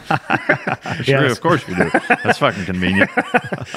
it's an unbridled stallion that must run free. Yeah, I'd actually I don't know where the term Mustang comes from, but yeah, it's a prior enlisted that becomes an officer. Yeah. Uh, so what uh, what was the deal with that? Basically, I mean, So I got uh, shot in the middle of uh, deployment and that deployment was my LPO tour. No, no shit. And the Navy, in their infinite wisdom, uh, considered my LPO tour to be incomplete. And if you want to advance in the military system, there are mandatory go no go wickets. And in the Navy, the big jump is from E6 to E7, right? Yeah. Petty officer, first class, super heavy on the petty, to chief petty officer, still very heavy Yeah. on the petty, is your LPO tour. Yeah. Without that, you know, every year you fill out, you have a notebook in front of you, you literally create a record. And from my understanding, your record gets about 30 seconds in front of a raider. And the first look that it gets, they're looking for all of your mandatory uh, leadership positions. Yeah. The most important one being for chief is LPO. And, and for those listening, that's leading petty officer, which is kind of like a, a main supervisor of a, of a platoon. But like middle i would say yeah like a middle manager and then you get to chief and you would certainly be you're not in the c suite i would consider that more the o's but you're definitely upper management at that point. Yeah, so my record got swept off the table two years in a row and i had good evals i had good awards i had good experience uh, administratively and in combat and it just kept getting turned down and i wasn't ready to be done in the military and I, I you know i was so then i became the lpo at second phase but you have to hold the position for two years so when i first got there i had to wait till a guy finished yeah, a year after being there, he finished. So I actually was only LPO for like six months. So I basically got put on hold. I would have gotten put on hold for about five years because I didn't meet the criteria for having completed my LPO tour. Because apparently getting medevaced out to Landstuhl is uh, unsatisfactory Yeah, in nature. deal breaker. I know. I shouldn't have jumped in front of that AK round. I don't know what I was thinking. um, but I was looking at I was looking at my options and I stumbled across a commissioning program that didn't require a college degree. And it was actually designed for the fleet. And in the history of the SEAL teams, it had only been used by E7s and E8s that either transitioned to the warrant program because it's it's kind of the same package you put in. It's actually the identical package. I think you just check a box. One says warrant officer, one says LDO. Uh, an LDO, the difference between the two, an LDO is still considered a line officer, and I mean, really, the only difference on that is is that you wear a star on your sleeve, which means you can still maintain some semblance of tactical command, or you can be put into a tactical leadership position. A warrant officer no longer is supposed to serve in that capacity, although I'm sure there are examples of them needing to or having to be in an in extremis situation. So I put a package together. I had my commanding officer from development group write me an awesome recommendation. He ended up being the commanding officer of the Bin Laden raid, so he had a quite storied career. So it was a good recommendation. And from my team leader, he wrote me one, and the command master chief, and I put it in. And in a program that had historically only selected E7s and E8s, I got picked up first as an E6 over 28 other applicants. So I ended up becoming the first E6 selection in the LDO program in the history of spec war, Oh, of naval special warfare, not spec war in general. pretty sure there's a plaque for that. It's a belt buckle. Yeah. It's pretty big. God, welcome to Texas. That's why I picked belt buckle. Uh, so I, um, October 1st of 2008, I went from being an E6 to an O1 with no additional training. That's fucking great. That's a fucking that's that's classic textbook fucking. I Navy. literally went and uh, to the Navy Exchange across the street, and I said, "Hey, I need some officer uniforms." So they fitted me, um, and I, I had them double and triple check to make sure that I was like putting the belt on the right way. They later sent me off to uh, Newport, Rhode Island, to the most ridiculous, I guess, like Mustang University, which was completely designed for fleet individuals. Uh, I was there with another SEAL, and we were excused from three quarters of the training. like they were doing, they were literally doing like mo board type stuff, like radar. The guy was like, "You, you're, you guys are fine. See you on Thursday." So really, I just, I just, I went from being an, uh, an enlisted guy to an officer overnight. Yeah. Zero additional training, and then from there became the training officer at SEAL Team Three. I got to tell you, it's, I mean that uh, that story in and of itself uh, says a lot about uh, both the military and the community. You know, Uh, But, yeah, uh, I mean, uh, I mean, the advancement system is obviously broken. yeah, I mean, it's Because if you're going to pick me up, you're not paying attention. that's twelve shades of fucked up. That's fucking great. Yeah. How do you know that the officer selection program is broken? Because I got through.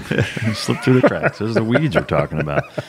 Um, re- real quick, if you could, just uh, can you share the uh, the experience of when you were wounded? Yeah. Uh, it wasn't pleasurable. Yeah, no shit. Uh, it was not. It uh, just a little pinch. You know, it it was not an abnormal night. It wasn't atypical in any way. We had been, I was actually on a, I don't know what would it be called. If it would be called a cross training deployment or it would be a currency deployment. Uh, but I got shot February 5th, 2005. And in that time period, or at that time, development group was heavily focused on Afghanistan. And the Army component of JSOC, just because I don't know what name they're currently using or they want to be used by, I'm just going to say the Army component of JSOC was heavily focused on Iraq. And the powers that be, sometimes they make very good decisions. And they realize that it's probably not a good to have that much geographic specificity. So they wanted to take an element from each and train with and deploy with the other one.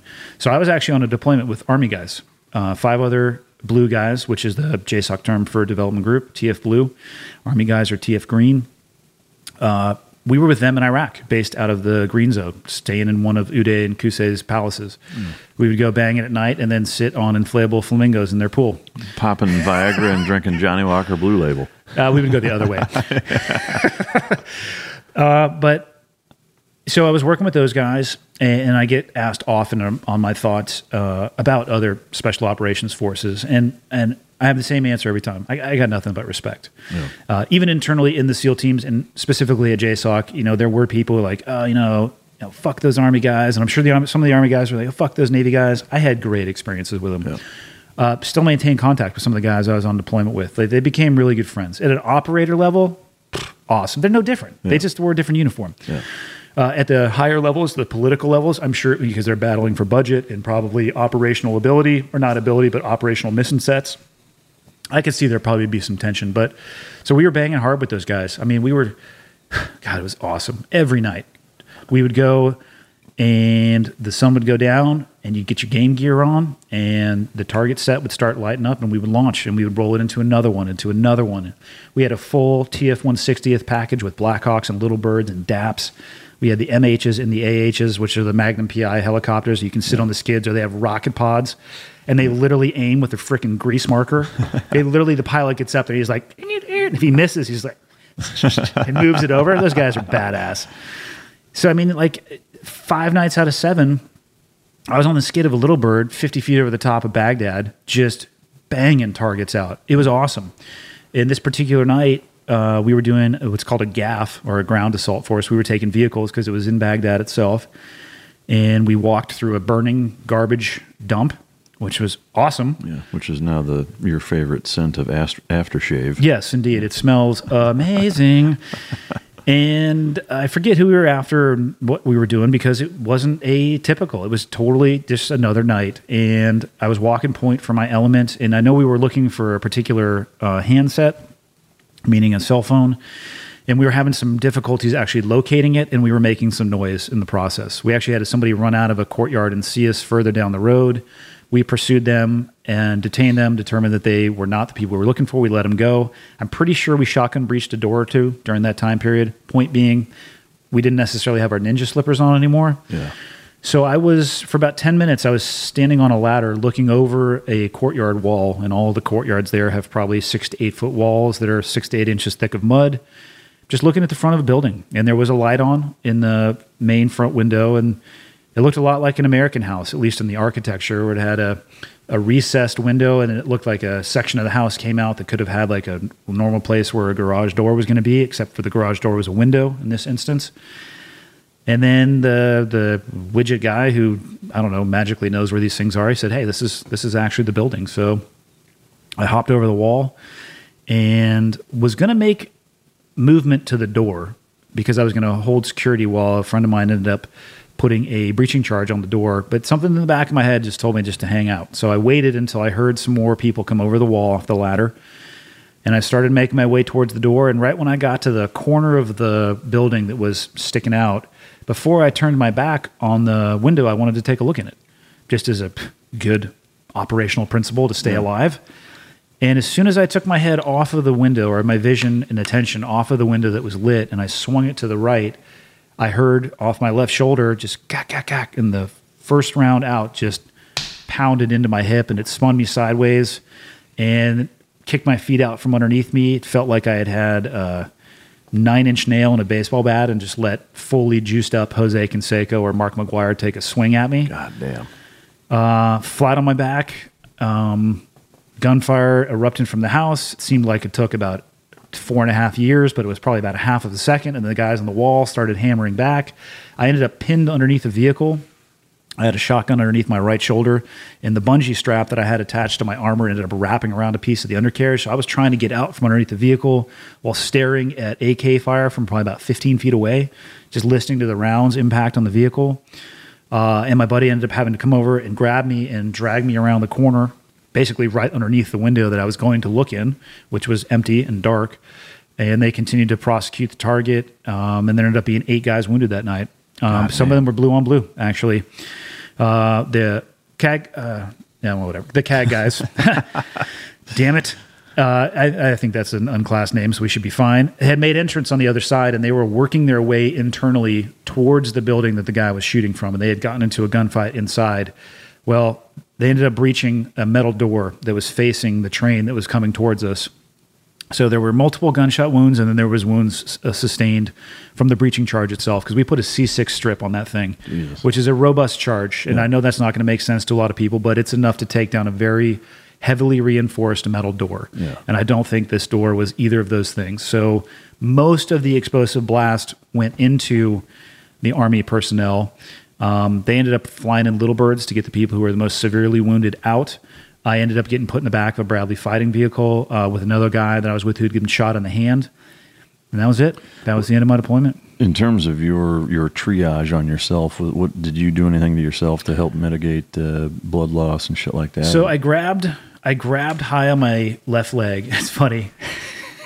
my buddy who ended up pulling me around the corner, he's an awesome guy. He's out now thriving, doing his own thing in the civilian world. He comes over and he's got a pair of trauma shears. He's like, dude, move your hand, man. I want to see how bad it is. And I looked at him like, fuck you, dude. Direct pressure. Because I was probably too much of a bitch in the moment. If I had seen my own blood squirting out, I'd been like, ah, like great.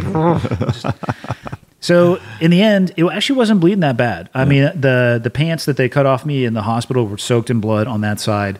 But all they ended up doing was wrapping uh, Kerlix and gauze, like a big wad of gauze, and wrapped it and then left it. I've still never had surgery. Was it a clean through and through? No, it's all still in my pelvis. Oh, so there were metal bars in the window, and I'm I never saw the guy. I just heard it, but from what I was told, basically as I turn my head, full Somali style, a gun just comes up and just guk, guk, guk, guk. So the round that hit me, I suspect nicked a piece of the rebar that was in the window because it was coming apart. And when you look at the X-ray of my leg, the penetrator of the round is on the right hand side of my pelvis, and there's a couple hundred pieces of frag in my leg that's just spackled everywhere. You had me at penetrator. I know I did. That's why I used it. and then the second round that the guy shot at me, because it spun me, it actually hit my belt, burned about three inches of my belt, and the copper jacket is welded to the belt that I was wearing that night. And then oh, the round continued through. God damn. So if it hadn't have spun me, it probably would have just detonated my pelvis. And yeah anybody that knows anything about medicine, there's some important things in your pelvis. In my time on Earth, would have been out. would have been probably counted in, in minutes if I'd have been yeah. lucky. But you know, they took me to the green zone. Uh, like I said, I wasn't the most injured person there by any stretch of the imagination. I wasn't happy about it. wasn't having fun. But I actually, my main complaint was my ankle. I felt like somebody had just taken Thor's hammer, probably Thor himself, and just pounded on my ankle and come to find out, it was because the round either severed or interacted with my sciatic nerve. Oh, okay. So it short circuited it down all the way to my foot. And I, I just didn't know what it was. I remember yeah. them slowly and gingerly cutting off my left foot um, not my left foot. you you you're pretty mobile. Slowly and gingerly, they cut my foot off. No, they cut the laces off and they took my shoe off. And I remember just like, God, damn, it hurt because I hadn't had any morphine because yeah. I had never had any. And I thought if you took it, yeah. it'd be like the movies, and I'd be like blowing bubbles. Yeah. Come to find out, it doesn't do shit. Yeah. Um, they ended up juicing me with like a two liter bottle and then handed me a phone to call my wife. That was an interesting experience. But they, you know, the guy, the doctor said, well, at first, um, they had to check to make sure that there was no internal bleeding, so I got a finger up my ass. that was emasculating. Bonus.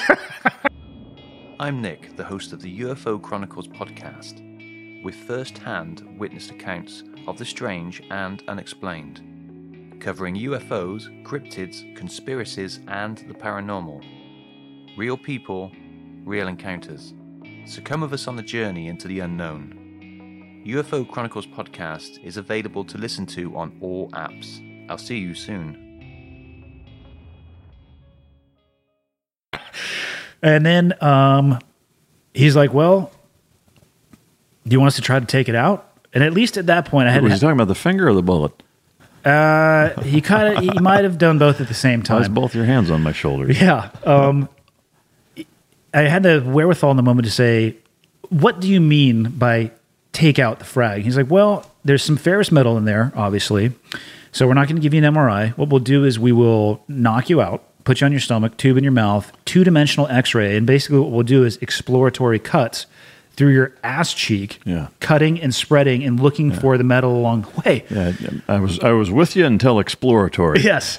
And I remember saying to him, Is there an option B? And he said, Yeah, well, your body will naturally encapsulate it in calcium. And as long as the lead portion of the round doesn't contact the bone, you should be fine. I'm like, motherfucker, can you lead with that?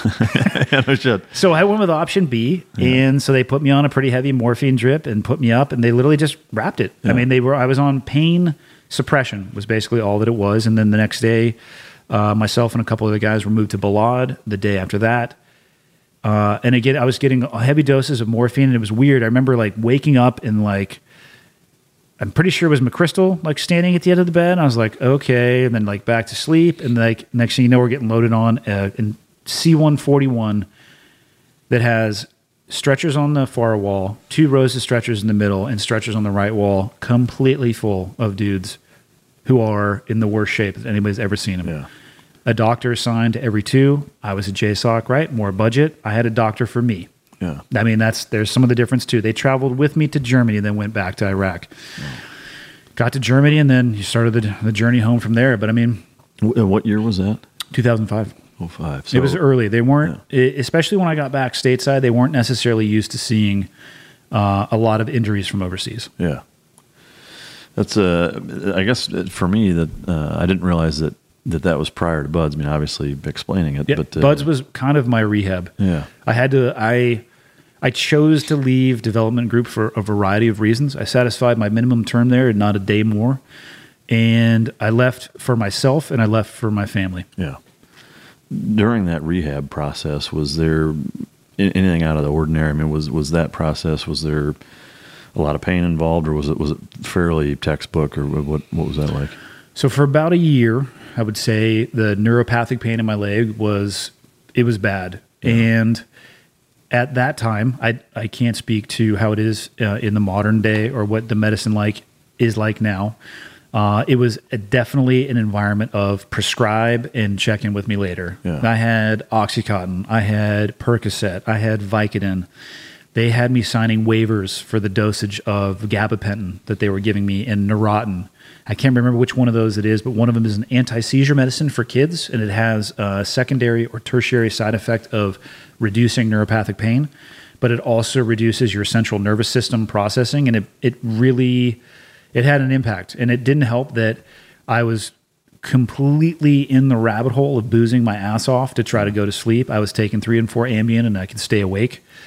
Uh, but I was drinking every night. I had 13, 14 pill bottles that I could uh, that I could take from, and I was. And I remember uh, I was driving with my wife, and she asked me a, a simple arithmetic question about it had something to do with the price of gasoline and filling up the vehicle. And gas back then was like a dollar fifteen, and I think we probably needed to spend ten bucks. The problem was that I recognized I couldn't do the math, and I and I recognized why. And the Navy didn't have me on a rehab protocol. Um, they would I would go in every other day, and they would put me on an E stim machine. They would just put the pads on my muscle, and they would fire it for an hour, and see you later. You know, go do your thing. So I did my thing in the in the pill bottles and drinking my ass off. And I, I mean, I put my wife through hell a lot in my career for sure. But I'm sure that year of our marriage is one that stands out for her, where I was not her favorite person. Because uh, I sucked. I mean, I was in a bad place. I was the exact opposite of what I wanted to be. And I remember in that moment though, when she asked me about the the gas and not being able to do the math. I knew I, I had to make a change. But I also knew that if I stopped cold turkey on a lot of those meds, it was going to be an issue, specifically the gabapentin and Neurontin. Because if you lower your threshold to seizures and then you stop all of a sudden, Oh, you're gonna yeah. well, you're gonna have seizures, even if you're not prone to them. So I slowly started working myself on them, off of them, uh, and that's actually how I found CrossFit and ended up getting introduced to the people that created the program and ran the program. I used that as rehab in and of itself. It was painful. Yeah. I had limited range of motion, but if I could get myself to exhaust myself in the gym and I could sweat, I could finally fall asleep. And that was the biggest difference for me was actually being able to rest. And slowly over about the course of a year, I got myself off of the pain pills were the easiest ones to get off of. I think I was doing it more out of habit uh, and leisure time enjoyment. Yeah. and uh, I mean, if I'm being honest, and uh, the Neurontin and gabapentin ones were a little bit tougher because I did start feeling the nerve sensation and the burning. And I don't know if I learned to ignore it or it eventually just went away. But about a year later, I was off everything. No shit. Yeah.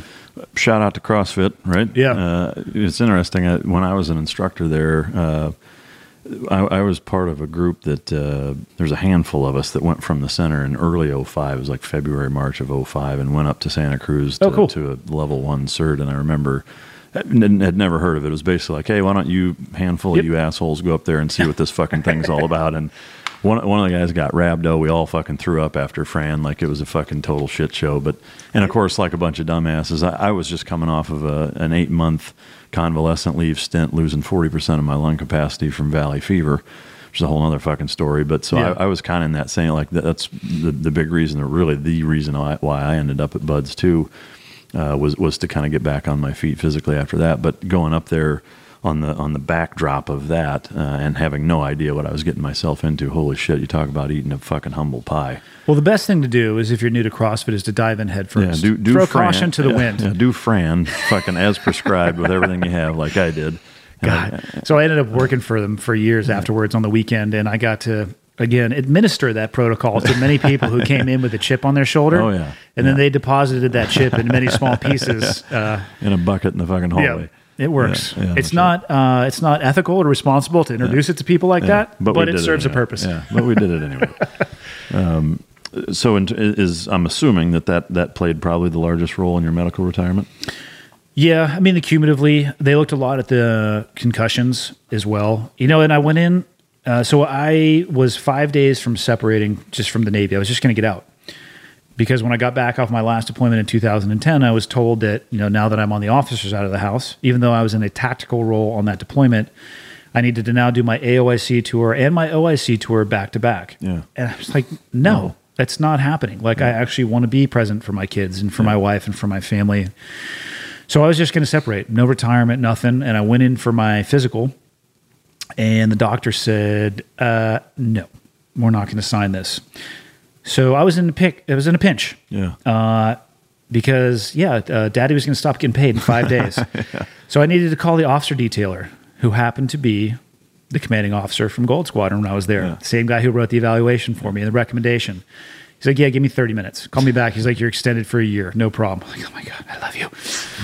Uh, so they sent me out to NICoE, the National Intrepid Center of Excellence, which is attached to Walter Reed uh, in the Washington area. And it was 30 days of the most intensive and encompassing medical treatment that I've ever received. The beauty of it is it was run by civilians. So therefore, it's better than the They had military. their shit together and actually knew what they were doing. Yeah. Uh, in large part, yes. If it's run by civilians, they're going to do a better job than most of the military organizations are going to. And I answered all their questions honestly, and I they sit sit you down to talk to psychologists and psycho- psychiatrists and psychologists. I still don't know the difference between the two, other than one can prescribe meds. Psychiatrists can prescribe meds, I think. And I answered all their questions honestly. And when it came to my operational history, you know, from experimental test jumping of tandem canopies to being around explosions to being blown up to being around breaching charges, I can't get an MRI because of the retained metal. So they had to make an estimate on exposure to concussions off of operational history. And the number they came back with was relatively high. Uh, it made me uncomfortable when they started talking about, you know, what it may look like in my later years from a cognitive perspective.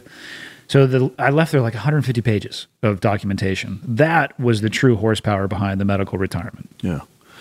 Well, it's, I mean, it's interesting because I mean that that's definitely an atypical experience, you know, as it Yeah. relates to to most uh, you know service members or veterans uh, exiting of their prospective military branch. But to me, that's how it ought to fucking be. I agree for, for everybody. But uh, I'm, I'm glad at least uh, at least one of us had, had a good experience fucking springboarding out of the military. Uh, I don't know if it was good. Well, it worked out in my favor. I, I guess I would say uh, appro- appropriately fucking. uh, Everybody should get that screening. yeah. And it would be, I I mean, the, the best value would be, or the most telling information would come from if they got it when they came in and then when they left. Yeah. Because without a starting point, it's a little bit of a sliding scale. Yeah, with no baseline. But I mean, Yeah. to me, the fact that, you know, if, if you, I mean, the entrance exam in terms of your medical screening at least gives you some sort of baseline that you're not, you know, a complete fucking pile of, Yeah.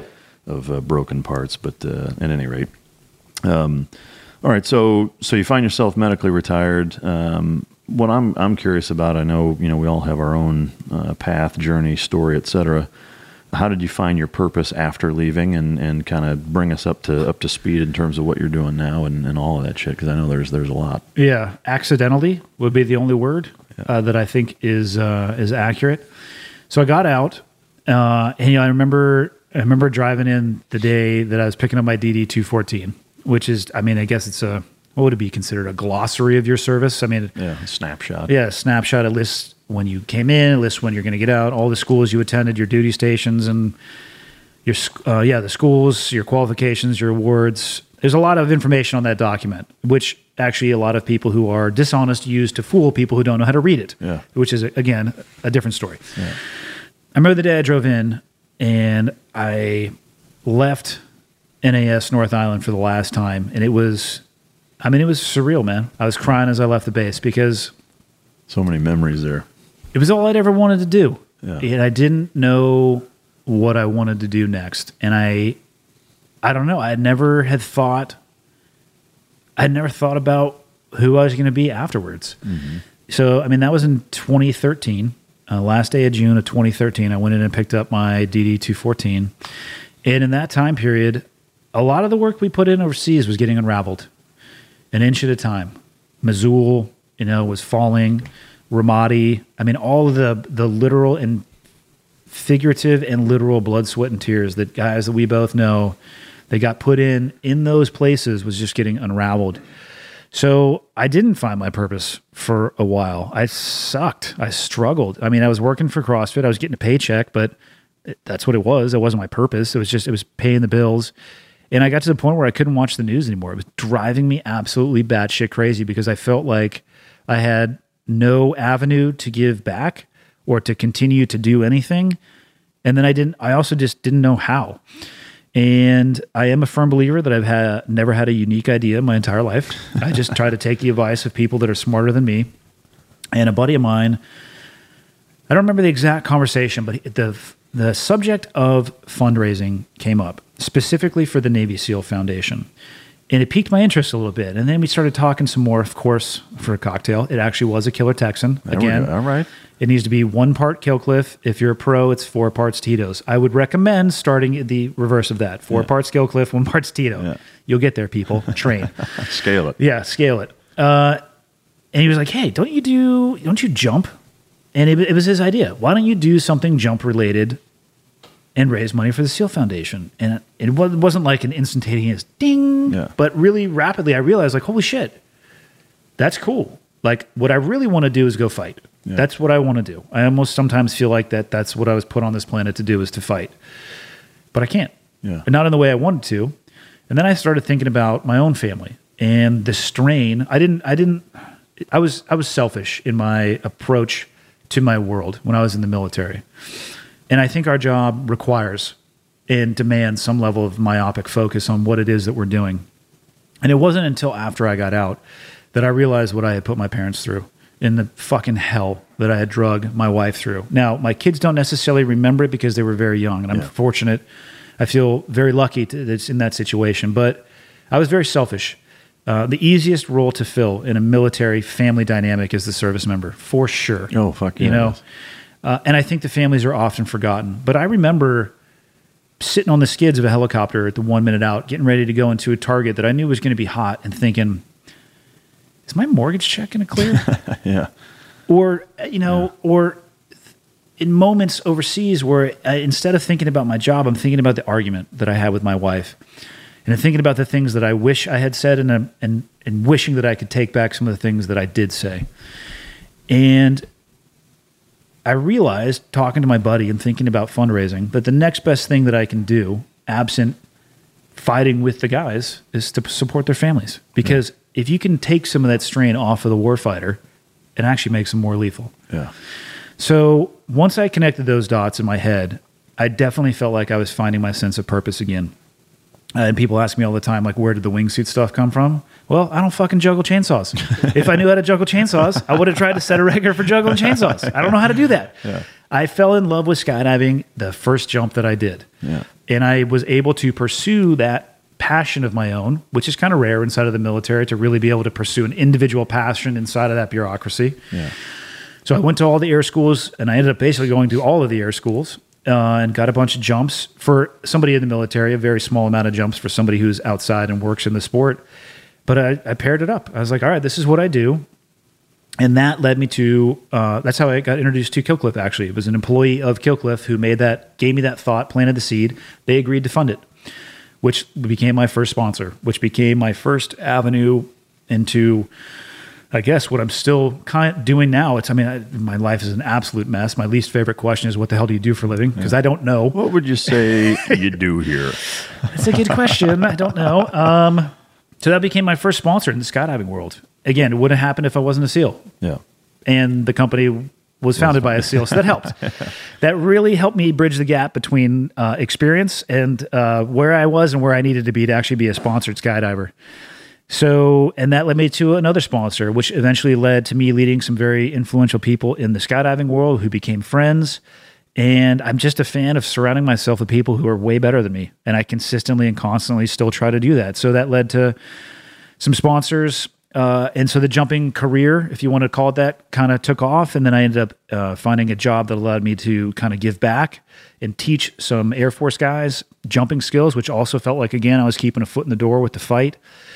And I just came to the conclusion, uh, I mean, not too long ago, really, I mean, probably a couple years at most, that I just, I want to make a difference, man. I yeah. think, and I think that is also, in addition to people telling me that I couldn't be a SEAL, I think that was probably the other half of the equation. I just wanted to do something that made a difference. And I don't think of anything, or I can't think of anything that would make more of a difference than passing on the lessons that we were taught in yeah. our career. I mean, it's it blows people's minds when I talk about leadership, and the message I have on leadership is not unique. And it, guess what? It's not mine. It's what yeah. was taught to me. But what keeps you alive in a gunfight is the same thing that allows you to thrive in business, and that's mm. why Jocko's killing it, and he should be killing it. People should listen to what he's saying. What he's saying is the truth, mm-hmm. and I bet you Jocko would say the same thing. He's not necessarily creating his own message. He's crafting the message that we all learned in a manner that people can digest it. I don't think he would say this is my unique idea. Yeah. Because it's it's not, you yeah. know. And that's fine. It's he's passing on the legacy. He's staying in the fight. So somewhere in there a buddy of mine hit me up and said, "Can you come speak at my company about teamwork?" Right? They're like, "SEAL team. Oh, can you talk about teamwork?" I'm like, "All right, sure." And spoke at his company, and somebody in the audience said, "Can you come speak at my company?" And so that slowly built as well too. And somewhere in between the jumping and the speaking, met a guy named Tate Fletcher, who was an ex MMA fighter. He's got a podcast of his own, but he, I met him through the CrossFit world actually. So it's weird how it all comes together. He introduced me to Joe. So I went and I did Joe's podcast, and we ended up staying in contact. And you know, Joe's like, "Dude, you should start a podcast." So that's how that came to be. And and the the the reason I enjoy doing that is because it's a larger microphone, mm-hmm. literally and figuratively, yeah, yeah. Uh, that allows you to reach more people with a message that I think is important, and it's all driven around making a difference. Yeah.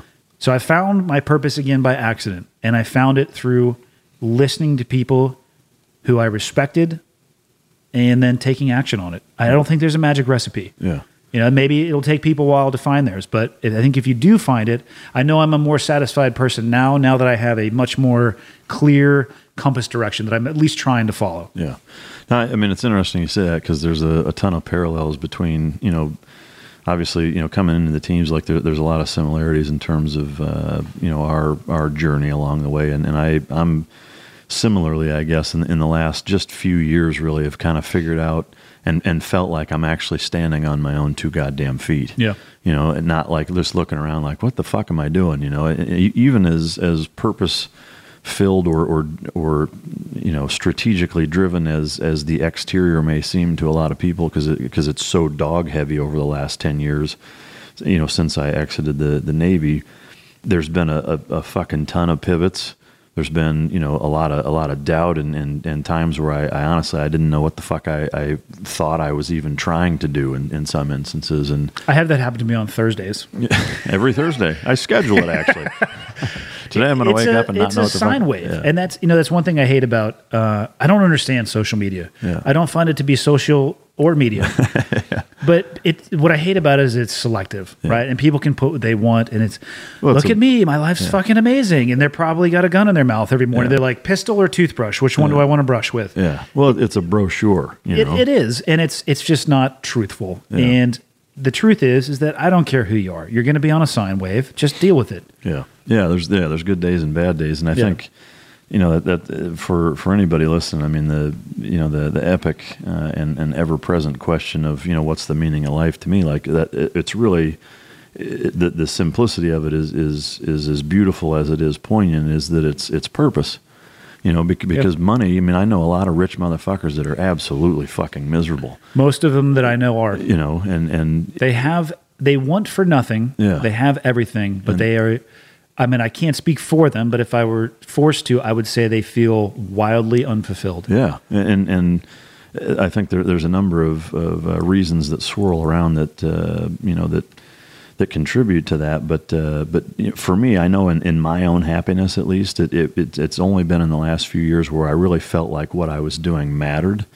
Uh, and was making a difference in, in people's lives and in law enforcement lives and military lives as it relates to dog training and, and helping you know regular average everyday citizens understand and communicate to their dogs better and, and drawing parallels between that and raising kids and leadership. And, and it's all very connected. But you know that that hasn't that, I certainly you know 10 years ago that wasn't the fucking case Yeah. you know? Like it really has been been uh, relatively recent. But in terms of the the wingsuit stuff um how much of that are you still like is most of that recreation or are you still doing some fundraiser or or kind of mission driven uh, elements to that uh, I haven't done anything fundraising other than the record attempt, which was in 2015. The fundraiser is still active, and you know the donations they still trickle in. I still, I still am active with the Seal Foundation to a degree, but again, to be honest, like right now, I'm pulling away from it because of how I currently feel about the SEAL community. It's nothing negative about the SEAL Foundation. It's my own. I'll be the first to say it's my own personal issue and desire to detach a little bit from it.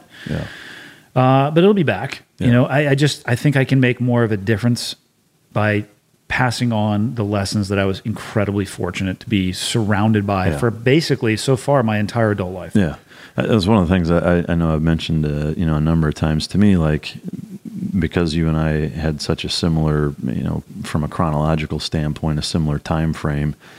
That that period of your life from eighteen, for me, it was from eighteen to 30 You know, to be to grow up essentially, and, and you know, my my parents did a, phen- a phenomenal job in terms of the male role model. My dad did a, a, a spectacular job.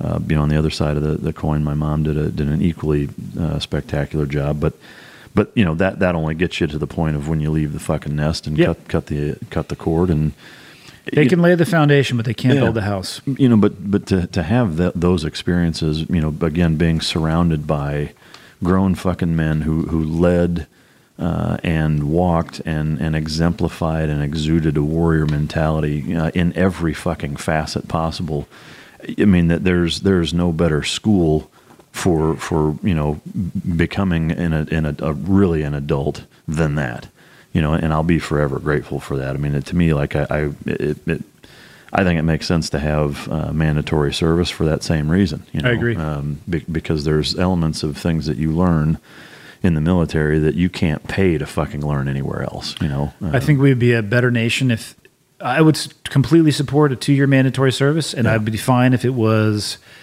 Red Cross. I don't care if it's Yeah. you know Habitat for Humanity, just Yeah. a service outside of yourself Yeah. to change your perspective at least a little bit, hopefully from me to we. Yeah, no, I yeah, I'm I'm hundred percent in agreement with that. Uh, spot on.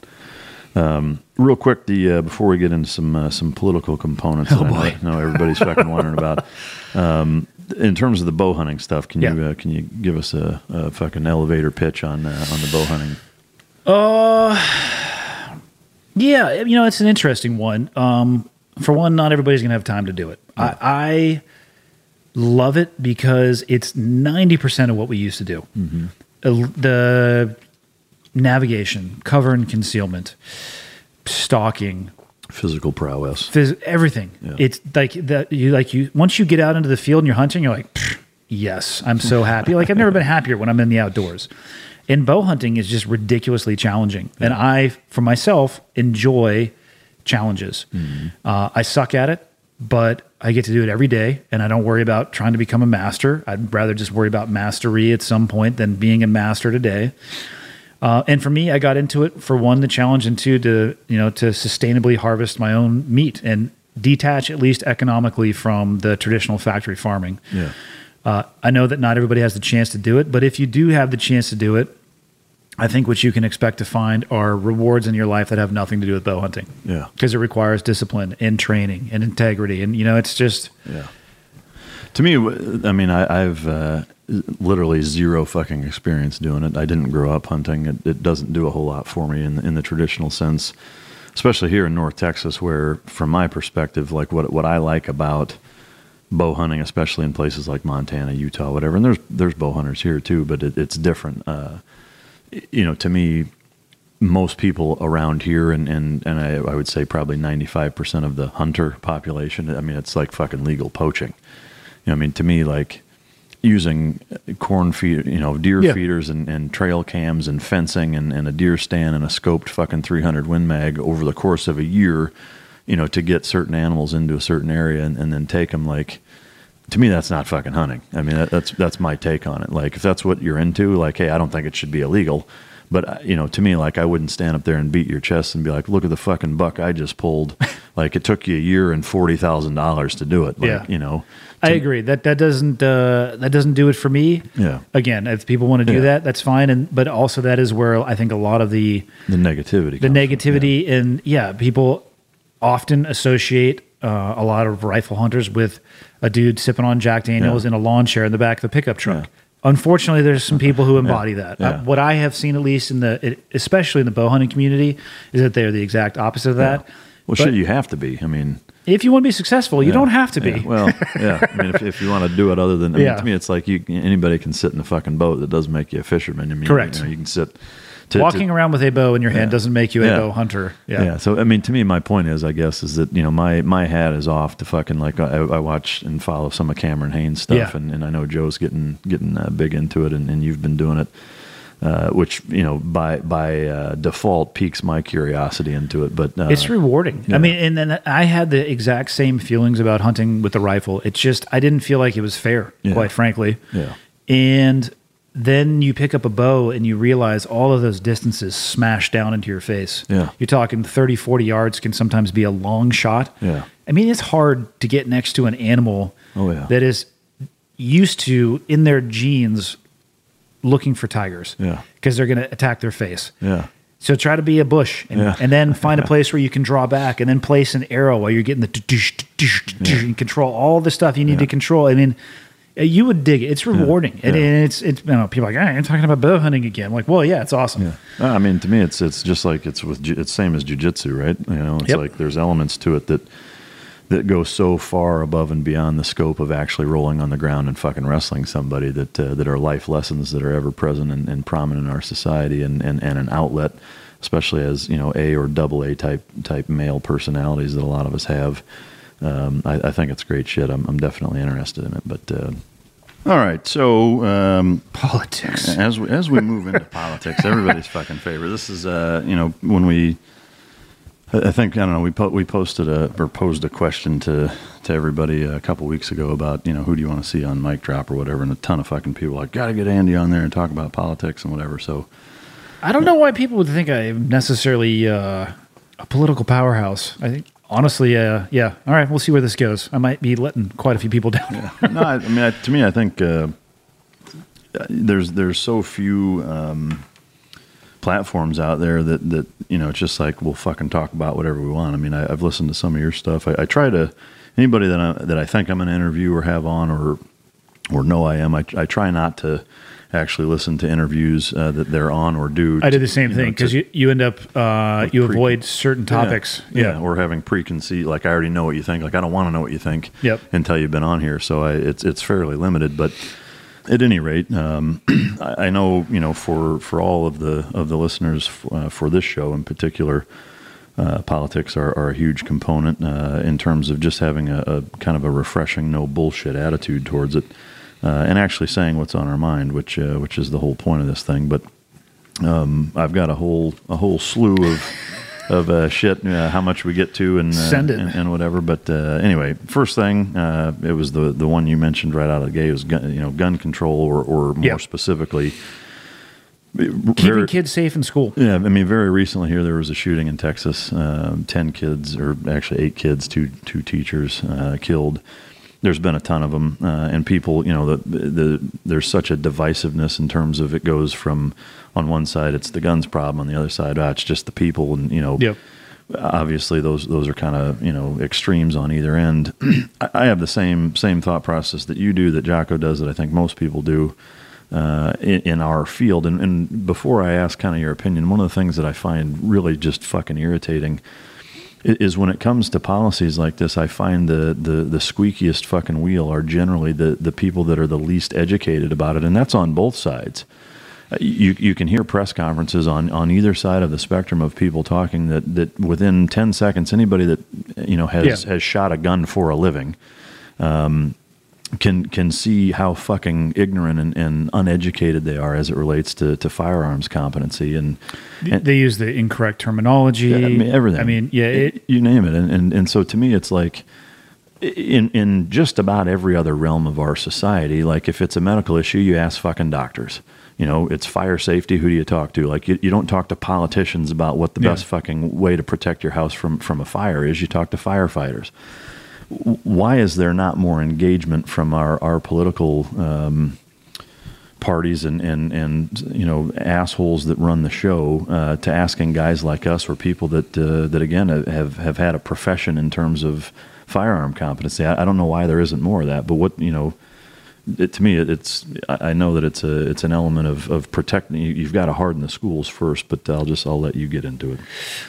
You know, it's kind of like for one, it's frustrating. I, I agree with you. I'll be the first to say I am not an expert on school shooters and school shootings. I have never been in one. Thankfully, I, I wish that nobody ever had to be in one. I've been in plenty of shootings though, and I've been around firearms almost my entire adult life. But I think you I think you brought up a large portion of the problem just in your description. When there is an event, you have people who come out and they say guns are the problem. And then there is the other side of the coin where it says it's a societal problem. And in my personal opinion, there's essences, there's an essence of both of those in there. But if the entire conversation is framed around just those two things, I don't think anybody is actually trying to solve the problem because mm-hmm. the problem is safety for kids at schools.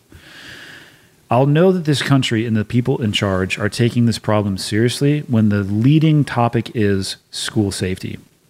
Yes, guns are an issue involved in that. Yes, society is an issue and how we raise our kids and generational changes, that is an issue. But that's not going to stop a school shooting from happening tomorrow yeah. or from next week. I think we have reasonable gun legislation in this country already. I support the Second Amendment and reasonable gun legislation, which, like I said, I think we already have. I just don't see how adding more gun laws is going to change the behavior of people who are not interested in following the law. Yeah. Because the last time I checked, murder is illegal. Yeah. And that is not stopping the people who are going into schools with guns and murdering people. Yeah. I do believe we have an issue with society. And I I did a podcast specifically about this recently, just trying to figure out one, kind of just work my way through my own feelings on it. And I just I was thinking about the difference between when you and I grew up and uh, when my kids are growing up. And it's not a difference in access to firearms.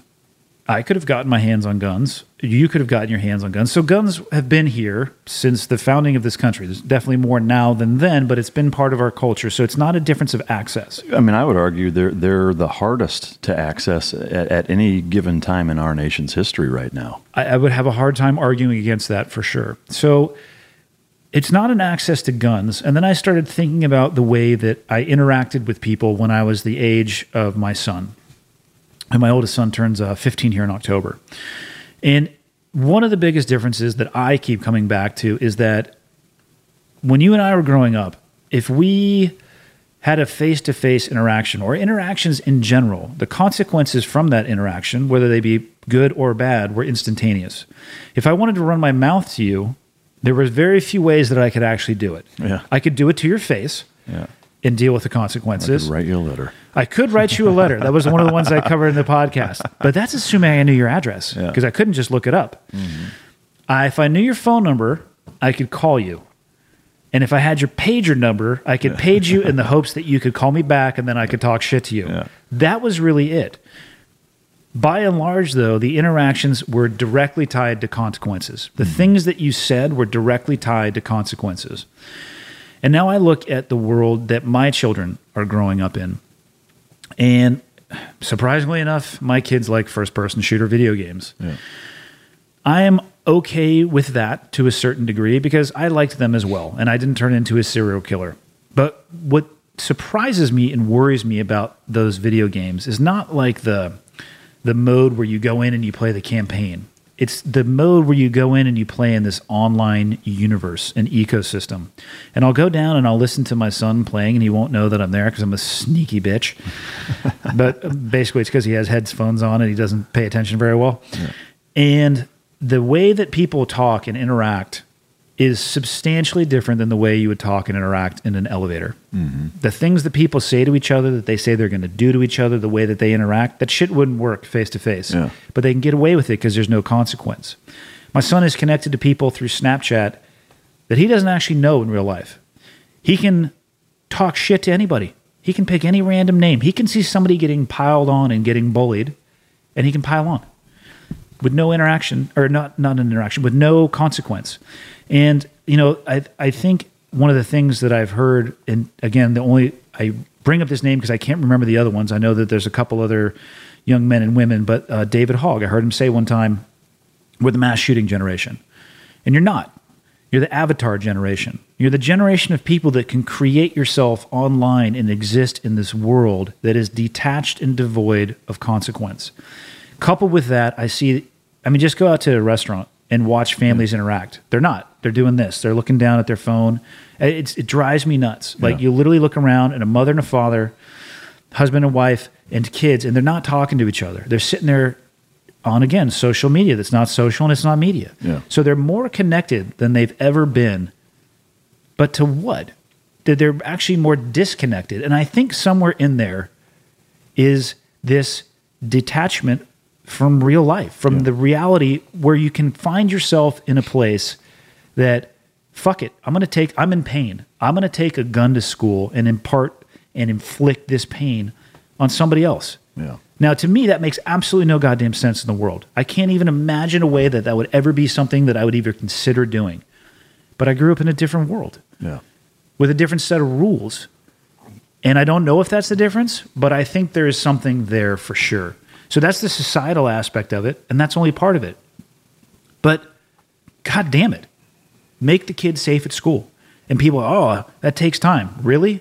Now, I'm not a fan of the TSA by any stretch of the imagination. Know who is other than the TSA. Correct. But do you remember the airports pre 9 11? Mm-hmm. I remember I remember walking through my dad with a Swiss Army knife. Yeah, fucking. I mean, I kept the three inch Spyderco yeah. in my fucking pocket. When I was a kid, I would walk up and chat with the pilot while he was flying the plane. yeah. And then what happened? Some people took over some planes and flew them into buildings and killed a bunch of people. Yeah. And I don't think it was overnight, but I think it was pretty, it was goddamn, pretty goddamn, fast. fast yeah. That aircraft got locks on their doors, ballistic doors that were lockable and unopenable. And then look at what happened to the airports, right? It used to be an environment, just total laissez faire attitude of, ah, yeah, let's get, nobody's ever going to do this. Well, it happened. Yeah. And not that many times. Controlled entry points, enhanced security measures, both to the physical infrastructure and the security personnel on site. metal detectors, screening devices, prohibited items. Is it an invasion of privacy? You're goddamn right. It's an invasion Just of like privacy. It is with the TSA. Yeah, but there's, I'm, I'm saying that things happen at the airport. There are invasions of privacy at the airport, and there's also no more fucking airplane hijackings. Yeah. What are we waiting for? Yeah, no, I, I agree, and I, I think, uh, I mean, to me, like, yeah, that that's step one. Um, and to me, I, I don't know how that's even fucking debatable, honestly. You know, like the the fact that there's there's even uh, you know a counter argument to any of that or any feet, feet dragging whatsoever. Again, I think just speaks to the volumes of the or speaks volumes to the the crip and blood mentality that our political system is, and, and it's more about saying the other guy's wrong than it is actually fixing the fucking problem. That's that's a big part of it on the on the big picture scale. I think to add one thing that that I I notice um, when you talk about you know uh, devoid of consequences in terms of interaction with people, I see that same problem both at, at schools from a disciplinarian standpoint and from a parenting standpoint. Is that I think a, a huge component that that is a, is a catalyst uh, that's magnified by what you're talking about. Um, starts with hamstringing both parents and teachers from jerking a knot in a motherfucker's ass for fucking up. You know, uh, because I mean that that's the reality of it is is that just like the consequences that they were immediate then, like now, you look at what what a ten year old at school can get away with Yeah. verbally towards his teachers, towards his classmates. It, it is fucking astounding the amount of shit that can come out of a kid's mouth and nothing will happen.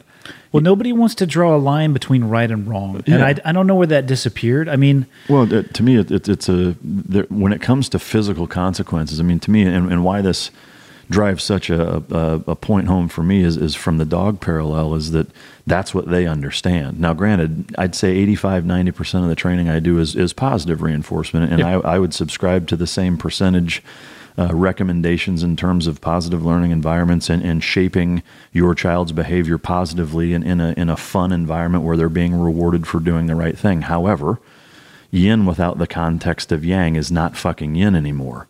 And and when there is absolutely no fucking consequence for doing the wrong thing other than withholding something positive, now now you're you're completely fucking skewed and, and now the world doesn't exist the way that it's supposed to.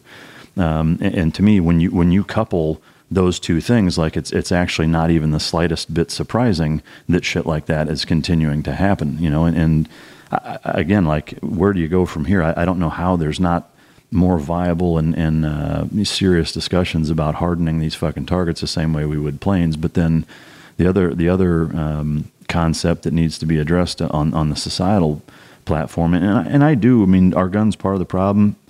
To me, not really. You know, and again, like they're, they're the mechanism used to express Yeah. whatever the issue is. And I agree with you. Hardening the schools doesn't, in and of itself, solve the issue. Hmm.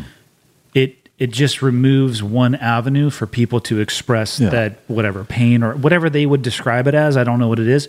It doesn't solve the problem. It just makes the schools that Right. school environment safe. Yeah, it, it makes that expression way harder to Correct. to actually fucking execute.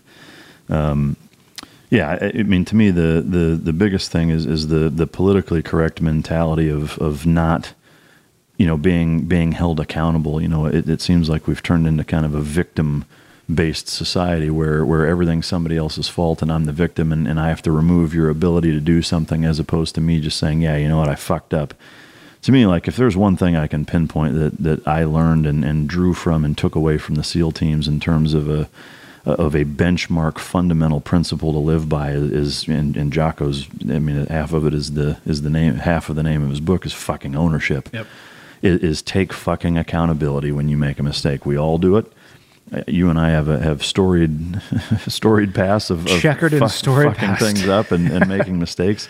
But you know the difference between uh, you know saying, yeah, you know what, I, I- I fucked up and taking accountability versus pointing the finger at everybody except yourself is to me like that's that's the paradigm shift that took place that, that is is enabling a lot of these things to happen where where it's that coupled with uh, you know not being able to discipline fucking people and, and children in, in a manner in which is uh, is uh, you know fair and appropriate. Now, granted, just like with everything, is that you know the road to hell is paved in good intentions. That you know the the intentions behind removing any any semblance of corporal punishment in schools and in households yes, it is so that you know abuse doesn't happen, and and you know fathers aren't coming home, you know, pissed drunk off a six pack of fucking PBR with a with an extension cord and whipping the fuck out of their kids. Like, yes, that's not any more acceptable either. Um, but just like with everything, is there needs to be balance, and uh, and to me, it's it's so far imbalanced is that, that that's why you see this now uh, in, in in such a prevalence. But um, any, anything you want to add to that? I agree, man. I mean, that's really all I can add. Yeah. Uh, times two, shipmate. Yeah. Um, drug use. Uh, you know, instead of uh, polluting your uh, your answer, I'll just say what what's your take on uh, drug use, the war on drugs, uh, legalization of certain ones or all of them? What uh, what is your perspective? Whew, man, the war on drugs. How long have we been at that war? Long fucking time. Are we winning or losing? I mean, to me, it's it's a it's a never ending battle of uh, That's what of, I- of That's what I mean. I don't. Stupidity. I don't know. I mean,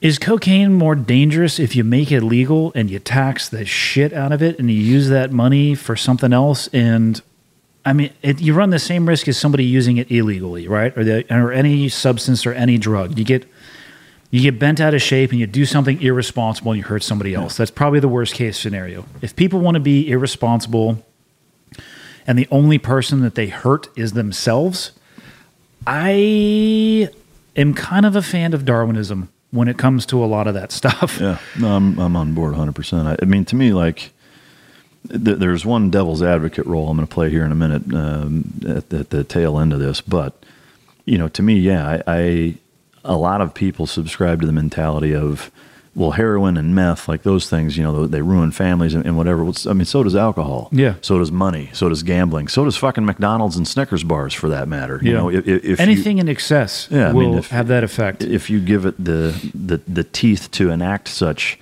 uh, lethality on on your family, on your lifestyle, whatever, is that you can you can use a lot of things to fucking ruin your life.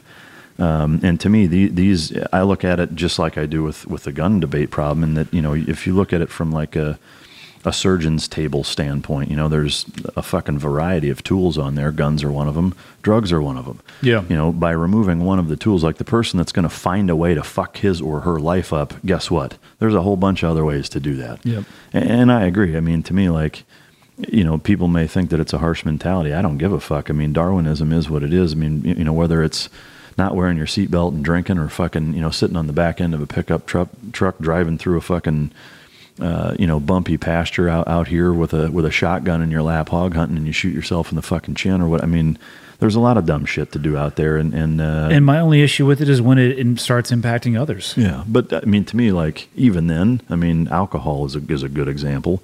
In in both, uh, there are already means in which people are are fucking killing each other, ruining their lives, ruining their families by using alcohol, by using cigarettes. Those are both legal and taxed. But uh, you know, as an example, look at uh, you know prohibition. Like that didn't work. The same Yeah. way the war on drugs hasn't worked. You know, it, I, it- I think it was probably recognized as a failure very early on, and instead of taking ownership of that failure and perhaps looking Yeah. for a better solution, I mean, how many billion, probably Oh, trillions. yeah. I mean, I know uh, quite a few law enforcement men and women. They they spend the vast majority of their time policing in the world of the drug related realm, and I mean, I I don't know. I just feel like their time could be so much better spent, and that money could be. I mean, there's infrastructure falling to pieces Yeah. all over this country. yeah. No, I agree. I don't have the answers, but uh, from what I see from the cheap seats, right, which is the Yeah. easiest place to make criticisms from, maybe we should call that one a strategic loss Yeah. and reevaluate what it Yeah. is that we're doing. No, I agree. I, I think the other part of it is that you know, from a from a black market standpoint, you know, and and you, I would use the same argument with guns, and I do all the time. Is that you know, let's say just hypothetically you banned every gun, or you ban, you know, drugs are banned. Like, name one place in the country where with Cocaine is banned. yeah, I mean, well, with with two hours and a couple hundred bucks, you Yeah. can't get your hands on fucking anything. Yeah, I live know? in northwestern Montana. Meth is illegal Yeah. and banned. Yeah. Cocaine, Federal felony. illegal, banned. Heroin, illegal, banned. Those are the number three, one, two, and three problems in our area that law enforcement is facing. Yeah. They are banned. Yeah, and and it's so, the biggest problem. Yeah, and and you know by by them being banned, it also creates just like say the ivory trade. Most Yeah. people don't typically give a fuck about ivory, but or Cuban cigars. Like people that don't even smoke fucking cigars want Cuban cigars. You know, historically back when you know it was harder to get your hands on because there's a stigma attached to it. You know, but um, yeah, I mean we can uh, sit in the echo chamber all day, I guess. But uh, the one, here is the one thing that I wanted to play devil's advocate on though that made me think, uh, which is a dangerous prospect, I know, but. Uh, Don't do it too often. yeah, yeah. Well, it's, it's I schedule that every Thursday. Also, um, the similarity to the war on terror uh, in terms of the war on drugs failure. Do you? To me, there are elements of similarities between the two, and I, and I think it, it boils down more in execution than it does in principle. But I'm I'm curious if if you see a, a similarity in some instances with that. You know, I've never thought about it like that. I mean, just thinking my way through this, I can certainly see, I can see parallels. Addiction could certainly, in my mind, be parallel to indoctrination. I could see it, but I, I guess, and again, having never thought about this, I, there's a difference to me between an ideology and a methodology. There is a difference between that and a substance. I, I guess from my perspective, in terms of how it's fought, of, of you know essentially trying to change ideologies is similar to trying to change addictions in terms of its scope of, of difficulty, and by by fighting it in certain ways that we are fighting it by actually making the problem fucking worse. I would agree. Yeah, you know, we're not solving uh, we're not solving terrorism by the way that we're executing these wars. Yeah. Um, it's actually not a problem that the Western world can solve, in my opinion. I equate it to you're standing in front of a dam and it's leaking, and you can either put your finger in the dam and buy yourself some time to try to empower or enable the grander solution, or you can sit there and you can drown. Uh, but I'll be the first to admit, like even looking back on my career and everything that I was involved in, I don't think I made the world any safer for my kids. Yeah. Um, but having said that, our job served a purpose, and hopefully it served a purpose. The purpose being to provide provide space and time, so that somewhere between us having our kids come up and have to put their finger in the dam and replace us, which is not what I want. Um, we can educate and enable enough. I mean, the the f- problem we're fighting with with terrorism is not going to be solved by a non-Muslim actor. It has to be solved from the Muslim religion in and of itself. Much like the problems with extreme Catholicism, Yeah. you know, they have to be solved from inside of that organization because they're not going to listen to us, Yeah. Mm-hmm. and I don't blame them. Uh, I can see, yeah, I can see the parallels Yeah. in the drug world as well. I, I definitely need to think about that one for sure. Yeah. I mean, to me, like I said, just in, in preparing for it, uh, you know, always trying to look at things from, from different perspectives is that, again, I think it's more on, on execution similarities that, Yeah. that it is principle levels. I, I think there's far more relevance and justification in fighting a war on terrorism. I mean, that's not even debatable. Um, you know, but but the way that we're doing it, I see some a lot of parallels that I think uh, you know just could be gone gone about a lot uh, a lot more br- in a lot more bright fashion. But Yeah, you'll encounter in both of them people saying, "Well, we're doing this. You know, maybe it's not making the biggest difference, but at least it's something." Yeah, and that's and that's not a solution. yeah, yeah, yep. Uh, I mean, one of the things I say in uh, in dog training is that no training is better than bad training. you know, because it is. You'll fuck a dog up faster training them shitty than you Oh, will by just not doing it at all. But um, all right, so uh, I'm curious to get your take on government structure in terms of uh, you know just basic you know three branches of government overhaul term limits age competency restrictions etc Man, you know, this gets to rapidly to the limits of my uh, to my knowledge and understanding. Uh, unfortunately, I'll be the first to admit that. You know, when it comes to the true understanding of the makeup, like I understand the broad strokes, you know, the separations of power and the the, the three organizations inside of the government. For me, you know, what sucks for me personally, and I think this is probably happening to other people as well, is that with all of the bullshit we are bombarded by, I find myself paying attention less and less. Yeah. And I know that's the wrong approach to take, but I'm at a point where I don't feel represented. Represented. What's a crazy word? I don't feel represented by our government. Yeah. I I don't feel like quite often, most often, I hate using terms like always and never, but quite often, I just feel like they're the aims and goals of politicians and those elected officials are not parallel with my own. Yeah, I, I think they're they're self-serving primarily. I think so too. I mean, the I you know things I would like to see. I would like term limits. Yeah. Um, how about if we can't balance our budget, you don't get to Fucking be paid. putting yourself in for reelection. Yeah. You know, you you come in on a four year cycle. These are the criteria that have to be met. If you are unable to create a balanced budget, you are no longer eligible for reelection. See ya. Yeah. Oh, and your pension, you don't get that either. yeah, Um, but again, I don't know the secondary and tertiary consequences of that. What might be caused from that? It sounds great to me. I think it's an amazing idea. Yeah. I wouldn't mind pulling the trapdoor on all of them. yeah. I, I mean, I, I hate to say it, but I'd almost like to see our government fail, because I almost am at the point where I believe we'd be better off starting from scratch than continuing down the dog shit road we're on. yeah. I mean, uh, I mean, I don't want the country to fail. I'm not saying that at all. I don't want anything to happen to anybody, but I almost want to see I almost want to see the system consume itself so we can rebuild it in something that represents the people better. Yeah, I, and I think uh, the fact that Trump was elected, regardless of, of any of, of what you think of him or what, what's transpired since or even leading up to it, is that the, the principled reason as to why he was elected is that I think most people feel that way and, and thought kind of like, well, fuck it. Like, here's a guy who's going to kick over the hornet's Yeah, nest. what's the worst that's going to happen? Yeah, He'll- like we, we've been trying the same stupid shit for decades and getting nowhere, being promised everything and, and under delivered as bad as you can be under delivered, uh, lied to and, and uh, hoodwinked and, and what have you. And it's like, fuck it, let's give this nut job a chance, you know? Um, and uh, I, th- I think that says a lot. You know, it, it says a lot to, to the mentality of, of the common man and, and where our country is at.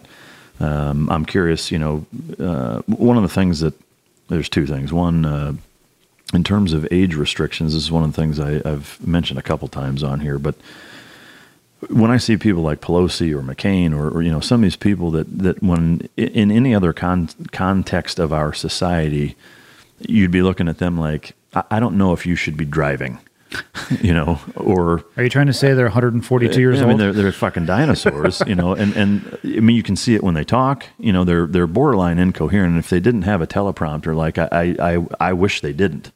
It uh, just it know. highlights the it highlights the system for what it is. Yeah. It the system is actually extremely resistant to change. Yeah.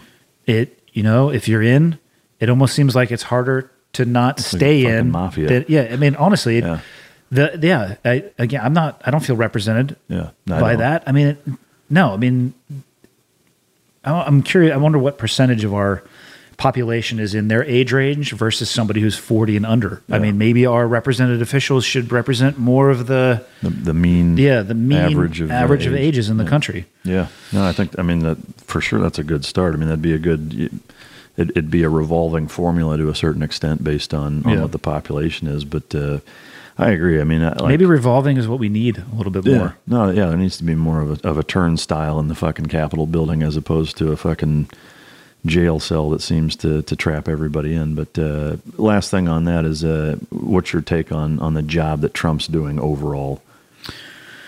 You know, it comes back to I don't know. I don't know what's bullshit. I don't know what's political banter. I don't know. I on I can't separate the wheat from the chaff Yeah. ninety percent of the time.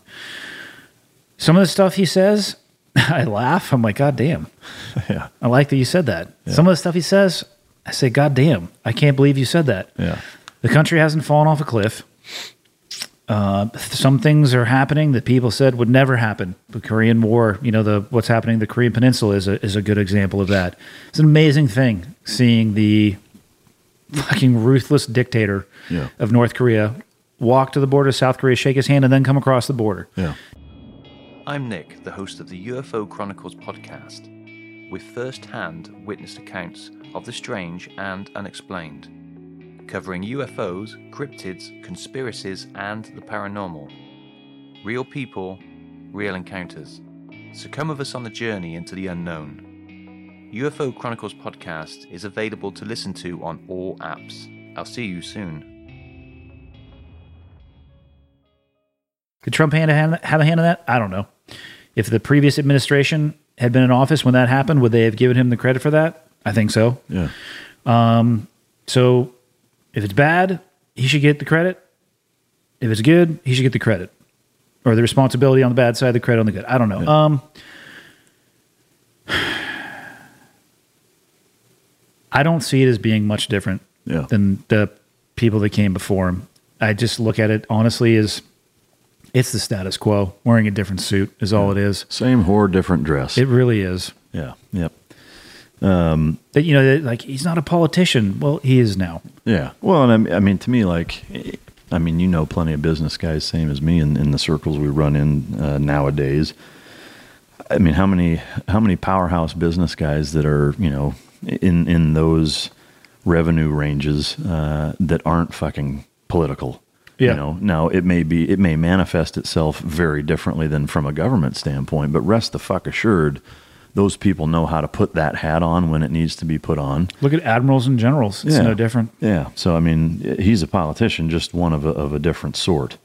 Um, but anyway, um, Department of Education. You got kids. I've got kids. They're similar age ranges, where they're kind of right at the at the cusp of of their educational uh, instruction and, and, toolage, if you will. Um, I'm curious to get your take uh, from a national standpoint, Department of Education, schooling issues, problems you see, fixes, etc.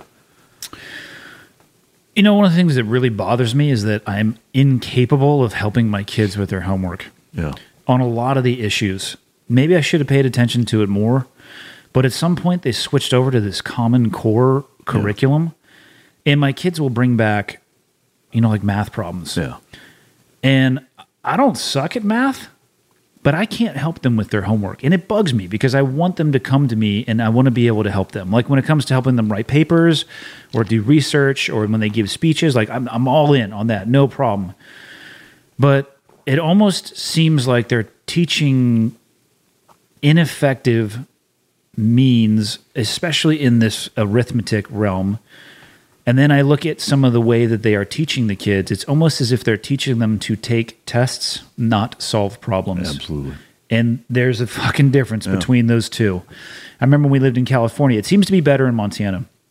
I remember we lived in California for like two weeks before they started taking the state tests.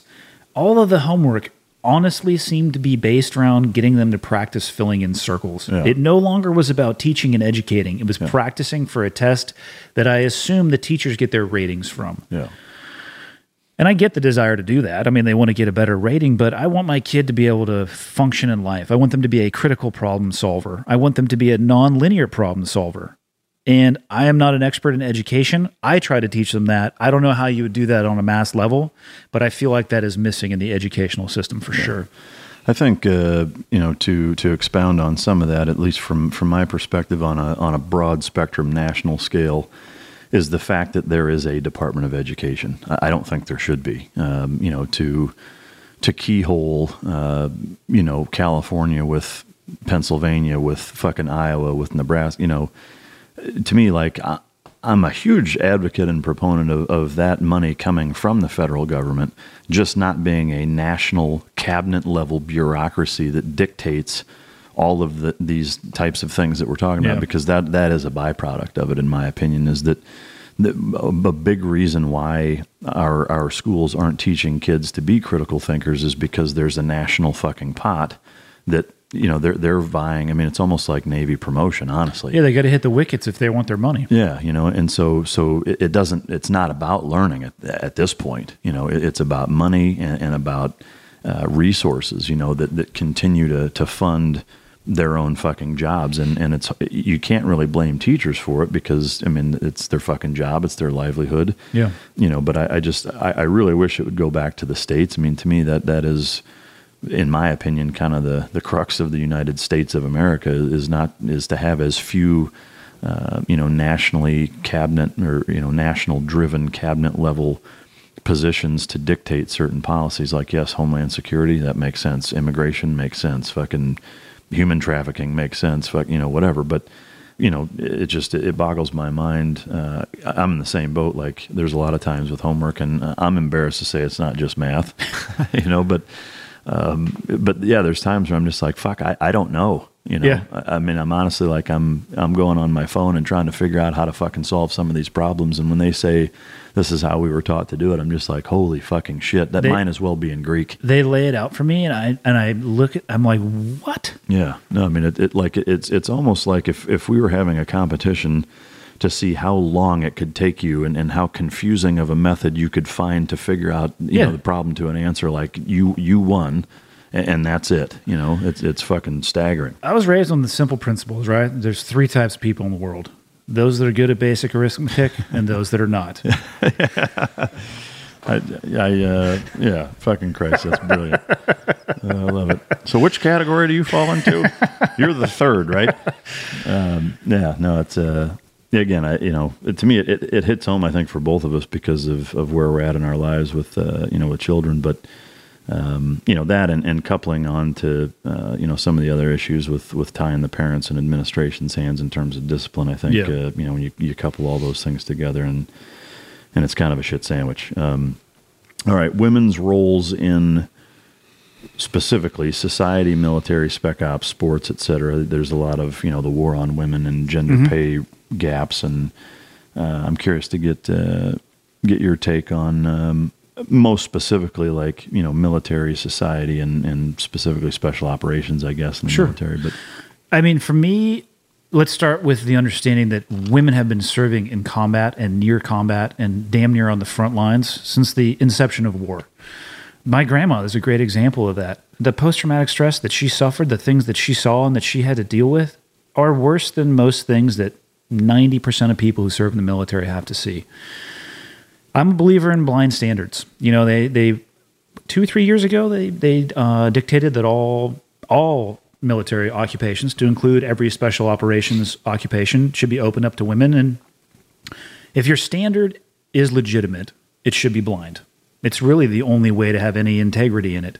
And if there is a woman that can meet the exact same standards as a man, not gradiated in any way or degraded in any way, I can bring it. I have no problem with that whatsoever.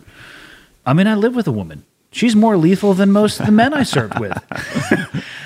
She'll kill a dude, no problem. More than likely, it's going to be me. If I ever go missing, she's the suspect. Um, I have no problem with it. You know, there's some environments I think they might be better suited for than others. There's some environments where I think they might be more lethal than men, but it has to fall back on the standard and not a desire to show a proper ratio. The standards for our job are driven from the occupation. They're driven from the demands that we see overseas, not from the demands that we want to see overseas. So as long as like again, I'll keep going back to that standard. If you can meet it, I have absolutely no problem. Yeah. In, in terms, the the one follow-on question to that is in terms of integration. Uh, do you take because because I, I I subscribe to the mentality of that that that that standard that we're talking about is is ever present, right? It's it's in the integration, it's Yep. in everything. Is that there's there's no accommodations made, berthing, showers. It, you're, you're if you're on the team, you're on the fucking team. If What we're is that? talking You know, about special Starship Troopers or operations, the enemy is not going to care if you want a special shower, if you want a unique time to do whatever it is that you want to do. They don't they don't care about your considerations. Yeah. So your training has to replicate that. Now, as far as integration goes, yeah, you're going to have problems. Yeah. When you mix men and women, look at submarines as an example. I mean, Yeah. shit. Yeah. Um, they integrated submarines and rapidly started having issues. Yeah, I mean, even on ships. I mean, shit. I don't know if you did any any ARG platoons or not. I never did. I- We would transit on from time to time, but it this the same, right? Like nightmare. the issues you have with men and women in society outside of the military. Hey, guess what? Sometimes men like women, and sometimes women like men. Yeah. And sometimes there's some issues that come from that. Yeah. And yeah, is that going to happen? Is that going to be something that you have to deal with? Yes, but deal with it. If it if it's that important, then deal with it. Yeah, I mean, to me, I, I- I look at it as one of the beauties that the military, at least in theory, should be able to adhere to is, is you know take any any issue, any question that you have, and and and separate it into into A or B. Is that does it make us a better warfighting force? Does it not? If it does, you do it. If it doesn't, you don't. Yep. By and large, you- you can pretty much drive that whole military train on that fucking fork in the road to me, the, the the the big question is, you know, I, I referenced the uh, uh, Jeff Goldblum and fucking Jurassic Park. Is you know we've spent so much time whether or not you know thinking about whether or not we could or couldn't, whether or not they could or couldn't do it. Yeah, we never stopped and thought about whether or not we should. And to me, like that, that's that's the the concern I have, or, or really what the what the burning question is, is that is is the detriment and, and issues that that would inevitably come and stem from integrating women into those types of roles. Is that worth the augment of what they're going to bring to the table war fighting war fighting capability wise? Because to me, I look at, at Israel as a great example of. I agree in that there are there are instances where women I think are better suited, especially from a, a tactical and, and even covert standpoint, of being able to get into places and do a lot of things you and I would never. Be All you need to do. do is look at your average bar. Yeah, yeah. If you were to give me the tasking of going into a bar and eliciting information from as many women as possible, I'm going to come back with probably zero. if you give an attractive woman the same role of going into a bar and eliciting information from men, she's going to come back with all of them, all the information you could possibly want. Or women. Correct. Yeah.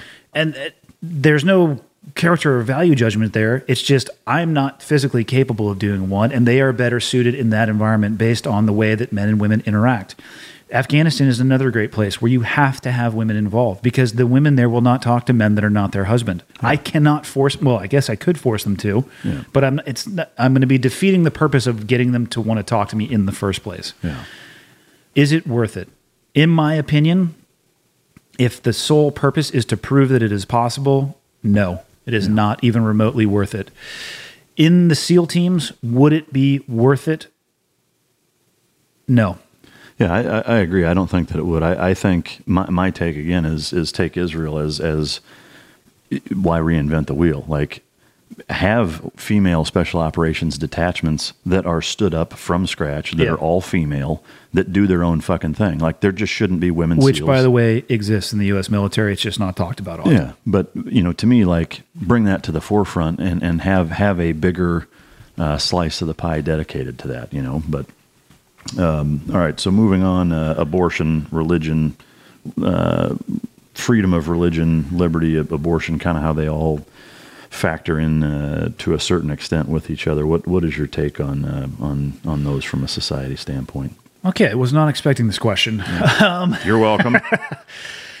uh, I don't like telling people what they should do. I don't like. I believe in. I believe in freedom. Yeah. I believe in a in an individual's right to choose. There's an interesting argument or a discussion, and I and I don't know exactly where I net out on it. When it's when it comes to abortion, they say it's a woman's body. It is, but at some point, a fetus becomes a child in and of itself that is being carried in a woman's body. And again, I don't necessarily because then it's is that it, it, inception. You know, I don't. I personally get lost in how I feel in those issues, but I always will come back to as a person the reason that I want to make a difference and the reason that I'd be willing to give my life for this country is that so people can have the ability to choose. Yeah. And I feel that that should be the case with religion.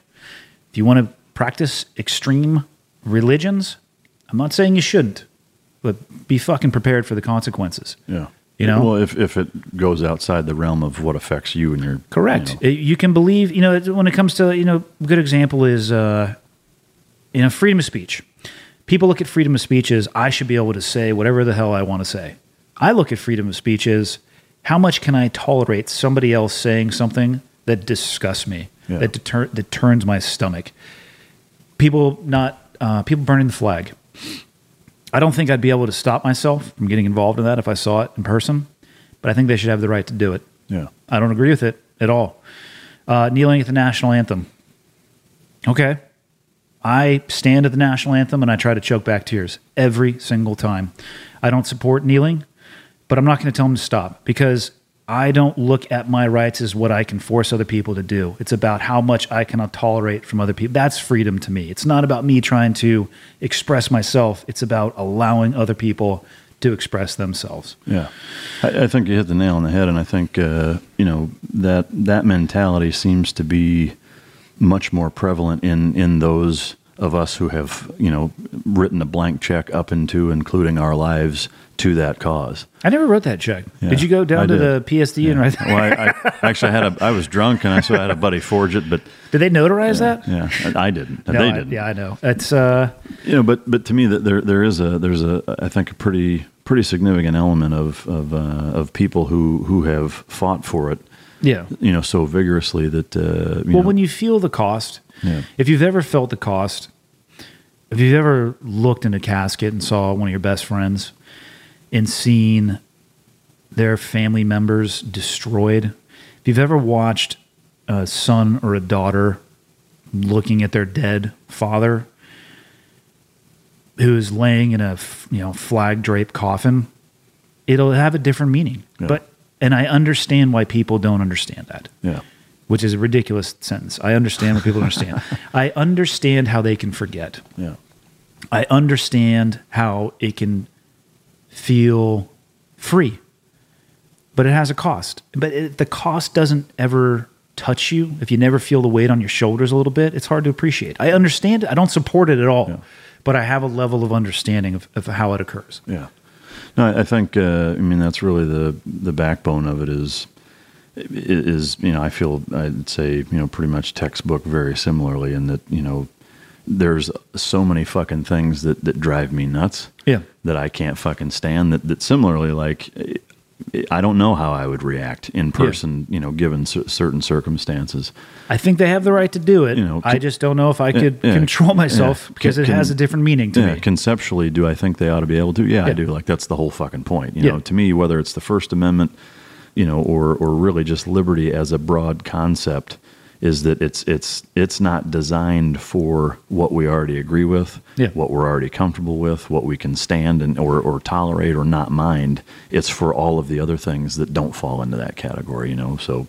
Um, no, it's good shit. I, I love hearing it. Um, in terms of surveillance, um, you know, as it relates to you know combating terrorism, et cetera. I know a lot of times, you know, Patriot Act or whatever is that there there's some you know infringements or um, you know what you could argue are uh, you know Removals of freedom. yeah, well, and and that, and you know, walking a very fine line, you know, disguised under the cloak of of protection and freedom that uh, that kind of stomps all over the fucking Constitution. I'm I'm curious if that didn't give you an indicator as to my my thoughts on it. But uh, Yeah, I mean, I forget to to equate the uh, the quote to, but and I might mess this up, but it's when a government fears its people, you have freedom. When people fear their government, you have tyranny. yeah, And I think that's true.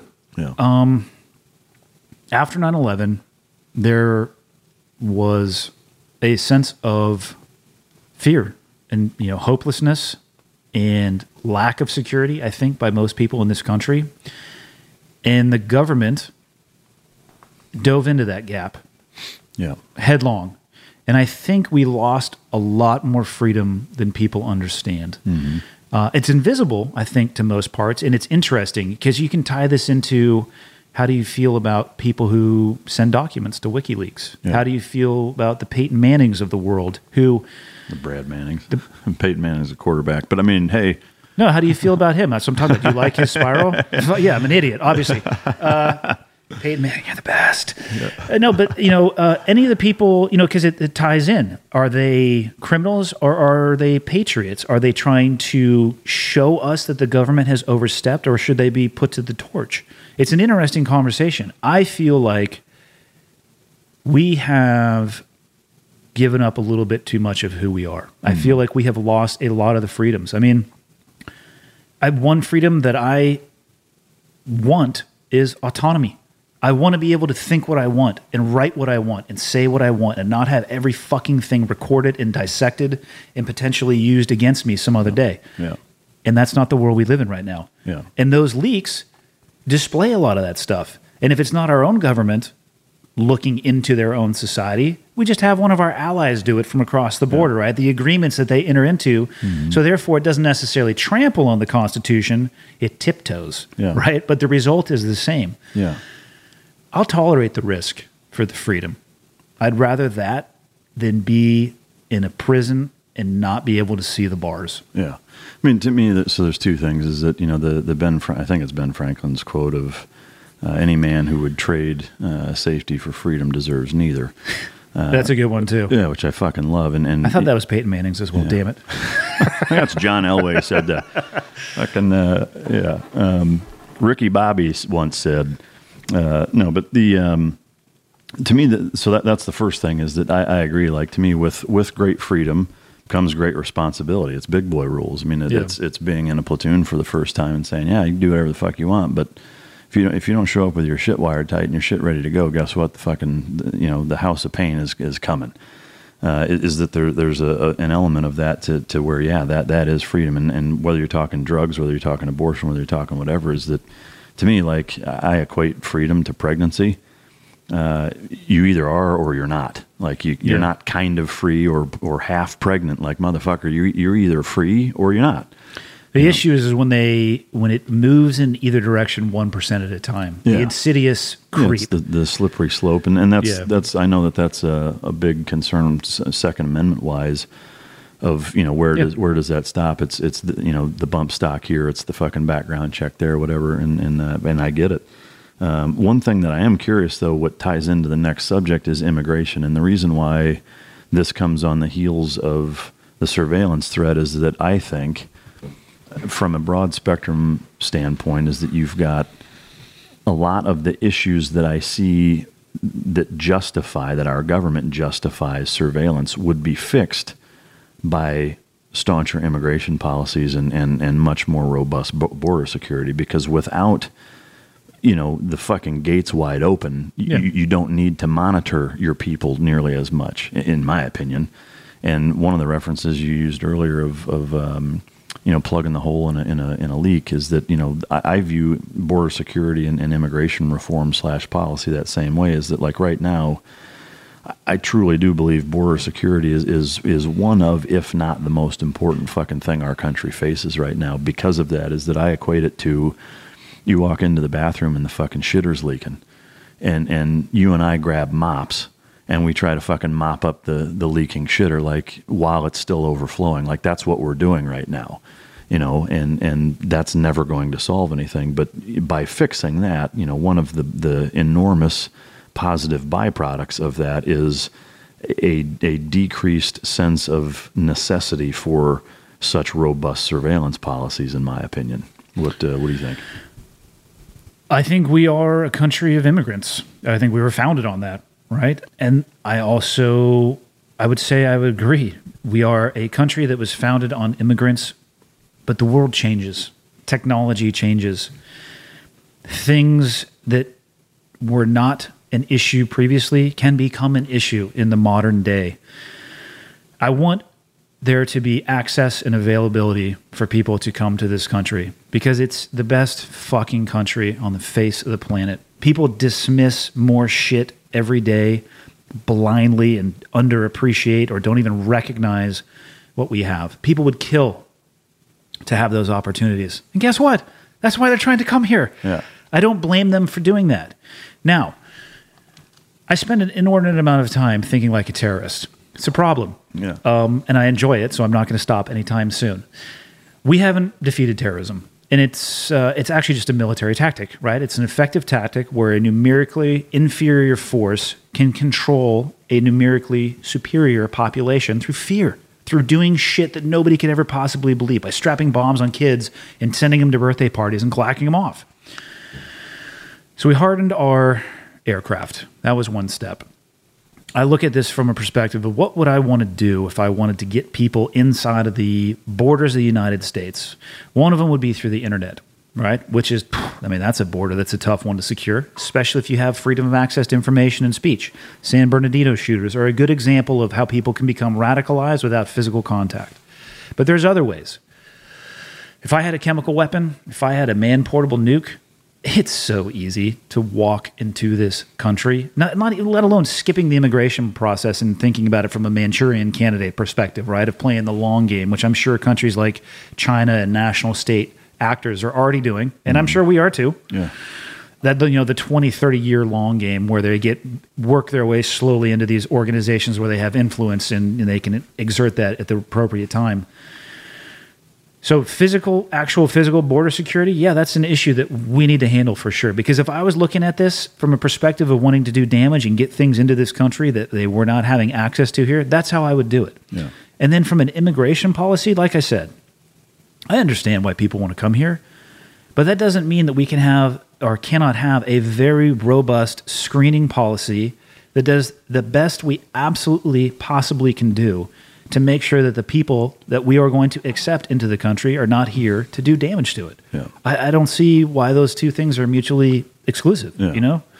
Yeah, I mean, to me, the what I would do, uh, you know, put put us in charge of the country for fucking twenty minutes, which is a dangerous prospect. That is more than enough for us to sink the yeah, ship. Yeah, well, um, I, I, challenge accepted. Um, I mean, that's what it needs anyway, right? The I would swap the Department of Education and make a Department of Inter, uh, Immigration. You know, Yeah. similarly, is I, I mean, to me, that is a national level cabinet position that that warrants. You know, justification and, and necessity to, to, to be made is is that you know, to, to have exactly what you're talking about. Because I agree. Like, I don't think nobody should come here. It's that motherfucker. What are you bringing to the table? You know, like Yeah. you don't come because it's you know the, the family policies or the goddamn lottery. Like that to me is absurd. I, uh-huh. it, it, it freedom needs to be earned, Yeah, and the freedoms that we have, they have been earned. yeah, and they should be protected. And I, I honestly feel quite often like we're the only ones at the table playing the short game, while other organizations and entities are playing the long game. And their long game is the degradation of our society, which is which happening. which is what we should be doing everything we can to to possibly and practically defend against. Yeah, no, I uh, I agree, hundred percent. Climate change. Didn't see that one coming. Did you see it coming? Didn't see it coming.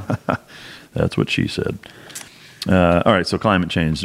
Keep it uh, fairly short. Is it what? Uh, what's your take on it? Uh, this is a huge hole in my personal game. I'm actually trying to nail down a guy named Jeremy Jones, who is a uh, he makes snowboards, but he also founded an organization called POW, Protect Our Winters, and self-admittedly, huge hole in my game.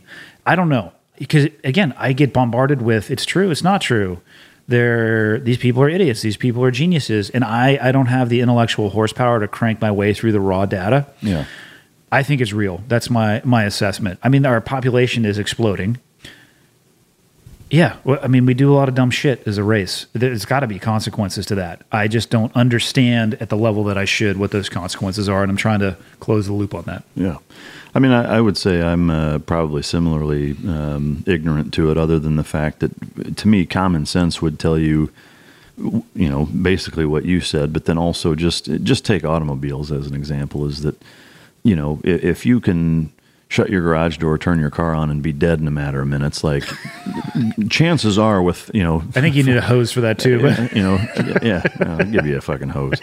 Yeah, um, you know, chances are that having you know t- hundreds of millions of vehicles, billions, you know, driving around, Yeah. you know, uh, is probably not that great for us. You know, and, and that's one example. You know, uh, fucking water and factories and, and plastics and and uh, you know the fucking beads in your toothpaste and antibiotics going down. I mean, you know, so so yes, like th- there has to be a, a significantly detrimental impact from us as a species. Uh, you know, enacted on the planet. To me, I'm I'm with you, and I think more people should take a little more even keeled approach. And then it's like, you know, I, I don't fucking know how big of an impact that is, and, and I don't think anybody really does. I mean, to to say, well, it's fucking science. Like, yeah, I, for sure, there's some some negative impacts. There's no two ways about it. But uh, just like with most things, I talk about balance, whether it's dog training, life in general, is that you know ta take a little more fucking you know on on the fence approach to to saying obviously there's there's an impact and there's things that we can be doing better. To what extent, I don't know. I mean, the fact that uh, most weathermen can't fucking accurately predict what fucking day it's going to rain here three days in advance like you know t- tells you that if you're if you're telling me i mean shit 30 40 years ago they were worried about the next ice age you know so uh, you know to me it's like temper it a little bit with the Yeah. with the people that are running around throwing bricks through your fucking truck window because you drive a diesel fucking pickup it's like stop being an asshole you know but uh, campaign finance I mean, is there a dirtier system in America than the political system? I, I would argue to say that even porn is not as dirty as, as campaigns and, and their finance uh, Yeah. capabilities. And again, I, I mean, I have a broad understanding, and I do know that there have been exclusions now where corporations can donate as much as they want to. And, you know, why would they do that?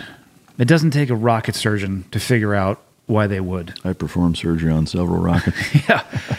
I, I mean, I just, I, I'm disgusted by the whole system. It's, I, I think it should be burned to the ground. And s- again, I don't want it to fail, but maybe that's what we need. And if you can just inject, I mean, it's, it seems to be that the more money that you have into it, the more likely that you're going to be able to succeed in your goals Yeah. because you can outmarket yourself, you can outpromote yourself.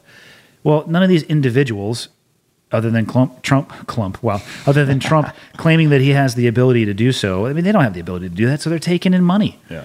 I mean, it's in a normal monetary transaction. You write a check for something, you want something in return. I mean, I just, I think it's f- a filthy system. Yeah. To me, I, I agree, and I, I think you know. Similarly, I, I don't want it to. I don't want it to fail either. To me, like the the the simple solution is is have a cap on it, uh, but have it be obnoxiously fucking low. You know, like literally like a hundred grand. Yeah. You know, even if you want to give a campaign, okay, a million, fine. But I mean, for fuck's sake, a, billion dollar campaign, you know, I mean, is, is was in the upwards. I mean, the, the Clinton machine, it may have even been over that. Fuck, I mean, with all of their dirty bullshit overseas, fuck, who knows? Maybe it was over a billion. It wouldn't surprise me. But you know, to to level that playing field so that you know we talk about under underrepresentation, not being represented, excuse me, properly, is that to me by by doing that, by making it something uh, obnoxiously low to to where it, it might as well be nothing uh, you know, on a national scale, is say hundred thousand dollars, is to me that that is what would would ultimately give the ability for you and I and the rest of the ninety nine point eight percent of the population that that is the common man that makes up the fabric of our fucking society. That is how we are represented at that point. Yeah. Is to have it be like to me. While that may not seem like fucking campaign finance, like what big of like to me, it, it's a huge fucking deal because of that. I mean, imagine, I mean, this, well, I don't think it'll ever happen, but imagine if they had to run just on their principles alone. Yeah. As opposed to the checkbook of the people supporting Yeah. them. Yeah, I mean, it would be a different race. Yeah, and, and I mean to me, like having run a nonprofit for a fucking decade almost, um, like I understand that there there are some elements that, that you have to be able to accommodate for in terms of uh, of the logistics to to even be able to get your principles out on that level. But I mean, Christ, with uh, with social media and the internet and, and the and podcasts and the platforms that exist technology wise today, you, you don't need much to get Yeah. that message out. You know, and to me, like if I could pinpoint one thing that, that could potentially fix this this system, it, it's actually that. Uh, and for that reason is that when you when you cut all of that that monetary influence from corporations, because it's it's not just at presidential campaigns, it's at I mean the fucking Delta County that I live in here. You know, I mean like the, the smallest town Isn't Dan Crenshaw running somewhere here in Texas? down, down in Houston. Yeah, So he, I put him through training. Awesome guy, SEAL officer, and one of the first things he was talking about internal to the community when he wanted to run was like, guys, I need your support. I have to raise money. yeah. It's he can't run on just his principles alone. Yeah. He's got to be able to have money to combat the person he's running against because of their checkbook. Yeah. Yeah, and so to me, like again, like a lot of people may hear, "Why are you talking about campaign finance? Like, does it really make that big of a difference?" To me, like, it, it really fucking does. Like, like to me, and that's why I'm ending with it in terms of talking about politics, government, and whatever. Is that is I, I truly believe by by doing something that simple, the the profound impact that that that, that would have on level that on legitimately leveling the playing field for the actual assholes that are going there to fix the fucking problems like that that's what fixes that you know w- without hitting the reset button to a degree in which this country just completely fucking implodes like to me that that's the most common sense step that, that we as a society could take and and I know and, and you know and most people know that because of of the hooks that are in in Washington D.C. with the people that, that are in charge, like that will never fucking happen because of that, because they know better and they're going to protect that position like a mama bear and her fucking cubs coming out of hibernation. But uh, but anyway, I mean that's that's my take on it. Um, what uh, the, the last question I'm going to ask you uh, before we uh, wrap it up uh, is where do we go from here, Andy? Dinner? Well, for fuck's sake, I thought we were going to break in the Tempur-Pedic. You're going to sh- you're going to show me your expertise on uh, on the Tempur-Pedic campaign. It's uh, it supports your lower back and your aching muscles. Where do we go from here? Oh man, That's a cool story, bro. Hey, so I just want to. yeah. um, I think we might need to go backwards a little bit. I think I don't think this country was founded on perfect principles and ideologies. As much as we like to over romanticize, we do like to over romanticize it, and there's a lot of bullshit that's tied inside of there. But I think that their baseline desires and values were true. And I say that because of the Constitution they created and the Bill of Rights that came from that as well, and the creation of this fucking amazing country. And I, I just find us drifting farther and farther and farther away from those values. And I don't think that there's anything good down that road. Yeah. I, in my personal opinion, that might mean something to some people and nothing to others, and I'm fine with that. I think we maybe need to go backwards a little bit. I, I agree uh, completely in that, you know, uh, to me, there should be a constitutionalist party. You know, and, and I really do think, I mean, some people may may assume or, or cross wires with that being the Libertarian Party. I, I don't. Um, to me, like the brilliance in that document should drive every decision. It, Yeah. really should. It's like, what do you think about this? Well, what's the fucking Constitution say? Yeah. Uh, to me, It's like, amazing how much foresight they actually had. yeah, and uh, I mean, to me, like the the fact that that after all this time, the the relevance that it still holds in our society, even with the technology advances and, and cultural changes that that we've gone through as, as a country, uh, it still is is very very fucking prevalent in our society in terms of the impact that it that it should play. Uh, or can play if, if it's uh, you know adapted to correctly, but I, I would love to see that. I, I wish that that uh, you know between campaign finance and just using that as our nation's Bible, as it were, uh, to, to truly separate church and state, but just you know make the Constitution our Bible and, and use that as as the compass. Because uh, you know, to me, it's it's the, the the ridiculousness of it is that it's fucking easy. You know, like you don't really In concept. yeah, I mean, you, like you, you don't really have to think about it. It's like, what's the fucking Constitution say? You know, but um, at any rate, I got to tell you, man, we've been uh, been at it for over three hours now. Have we Uh, really? We have. Yep. It's like good sex, Andy. Uh, you, I you- haven't experienced that over three hours.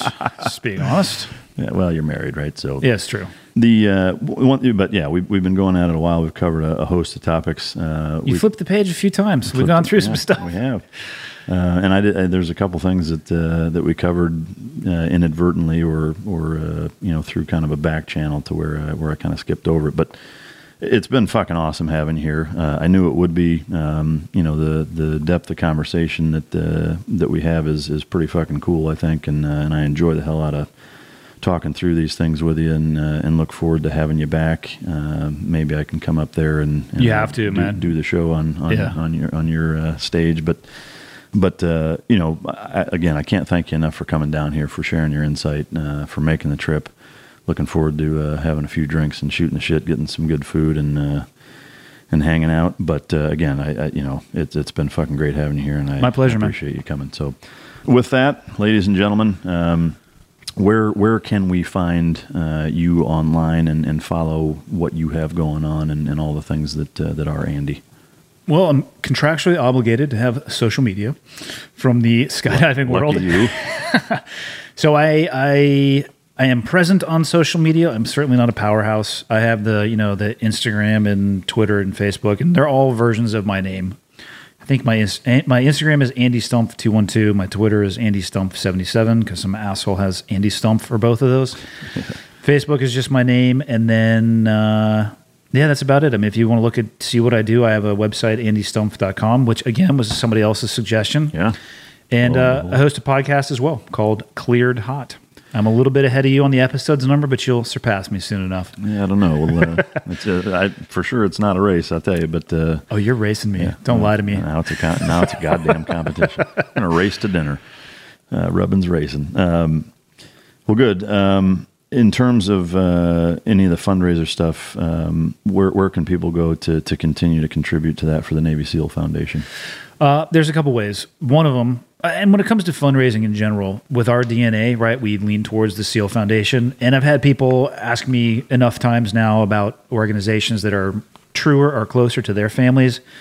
If you want to support what you and I are talking about in our community, the Navy SEAL Foundation is a great way to do so. And just go to their website, NavySEALFoundation.org. Uh, if you were to give me a penny, the penny is going to go to them anyway. So you can find anything you find associated with me. We'll have a link to it at some point, or just go to their website if you want. Uh, and for everybody else, you know, who wants to make a difference, when I was serving, I never really had a good answer for people who would say thank you most often, but what can I do to help? Uh, because I didn't understand how selfish I was being, like we talked about earlier. And helping the families does help. So find a charity that supports whatever is closest to your DNA for Army or Air Force, Marines, Coast Guard, whatever it may be, and uh, donate your money if you have extra money, and if you don't, donate your time. You know, there's always something that you can give, but there's a lot of great charities out there. Uh, find one in the avenue that you want to support, and then just do that. And if you're a parent, don't raise little dipshits. Indeed. We're going to end on that note. Uh, for all the uh, the listeners, again, I can't thank you guys enough. If it were not for your support, this show would not exist. If it were not for uh, spectacular guests such as Andy here, uh, it transversely would also not uh, not exist. So uh, I'm fortunate enough to just sit here and flap my gums a little bit. I appreciate everybody listening, tuning in, and until next time, this is Mike.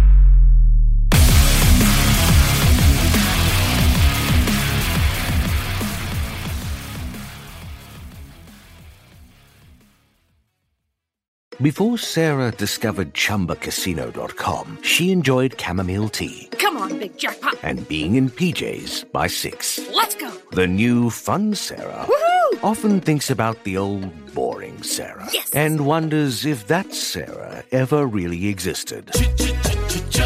Chumba Casino has over 100 casino style games. So join today and play for free for your chance to redeem some serious prizes. No purchase necessary. Void where prohibited by law. 18 plus. Terms and conditions apply. See website for details. Judy was boring. Hello. Then Judy discovered ChumbaCasino.com. It's my little escape. Now Judy's the life of the party. Oh, baby, Mama's bringing home the bacon. Whoa! Take it easy, Judy. The Chumba life is for everybody. So go to ChumbaCasino.com and play over 100 casino style games. Join today and play for free for your chance to redeem some serious prizes. ChumbaCasino.com. No purchase necessary. Void where prohibited by law. 18 plus. Terms and conditions apply. See website for details. I'm Nick, the host of the UFO Chronicles podcast, with first hand witnessed accounts of the strange and unexplained covering UFOs, cryptids, conspiracies, and the paranormal. Real people, real encounters. So come with us on the journey into the unknown. UFO Chronicles podcast is available to listen to on all apps. I'll see you soon. I'm Nick, the host of the UFO Chronicles podcast, with first hand witnessed accounts of the strange and unexplained covering UFOs, cryptids, conspiracies, and the paranormal. Real people, real encounters. So come with us on the journey into the unknown. UFO Chronicles podcast is available to listen to on all apps. I'll see you soon.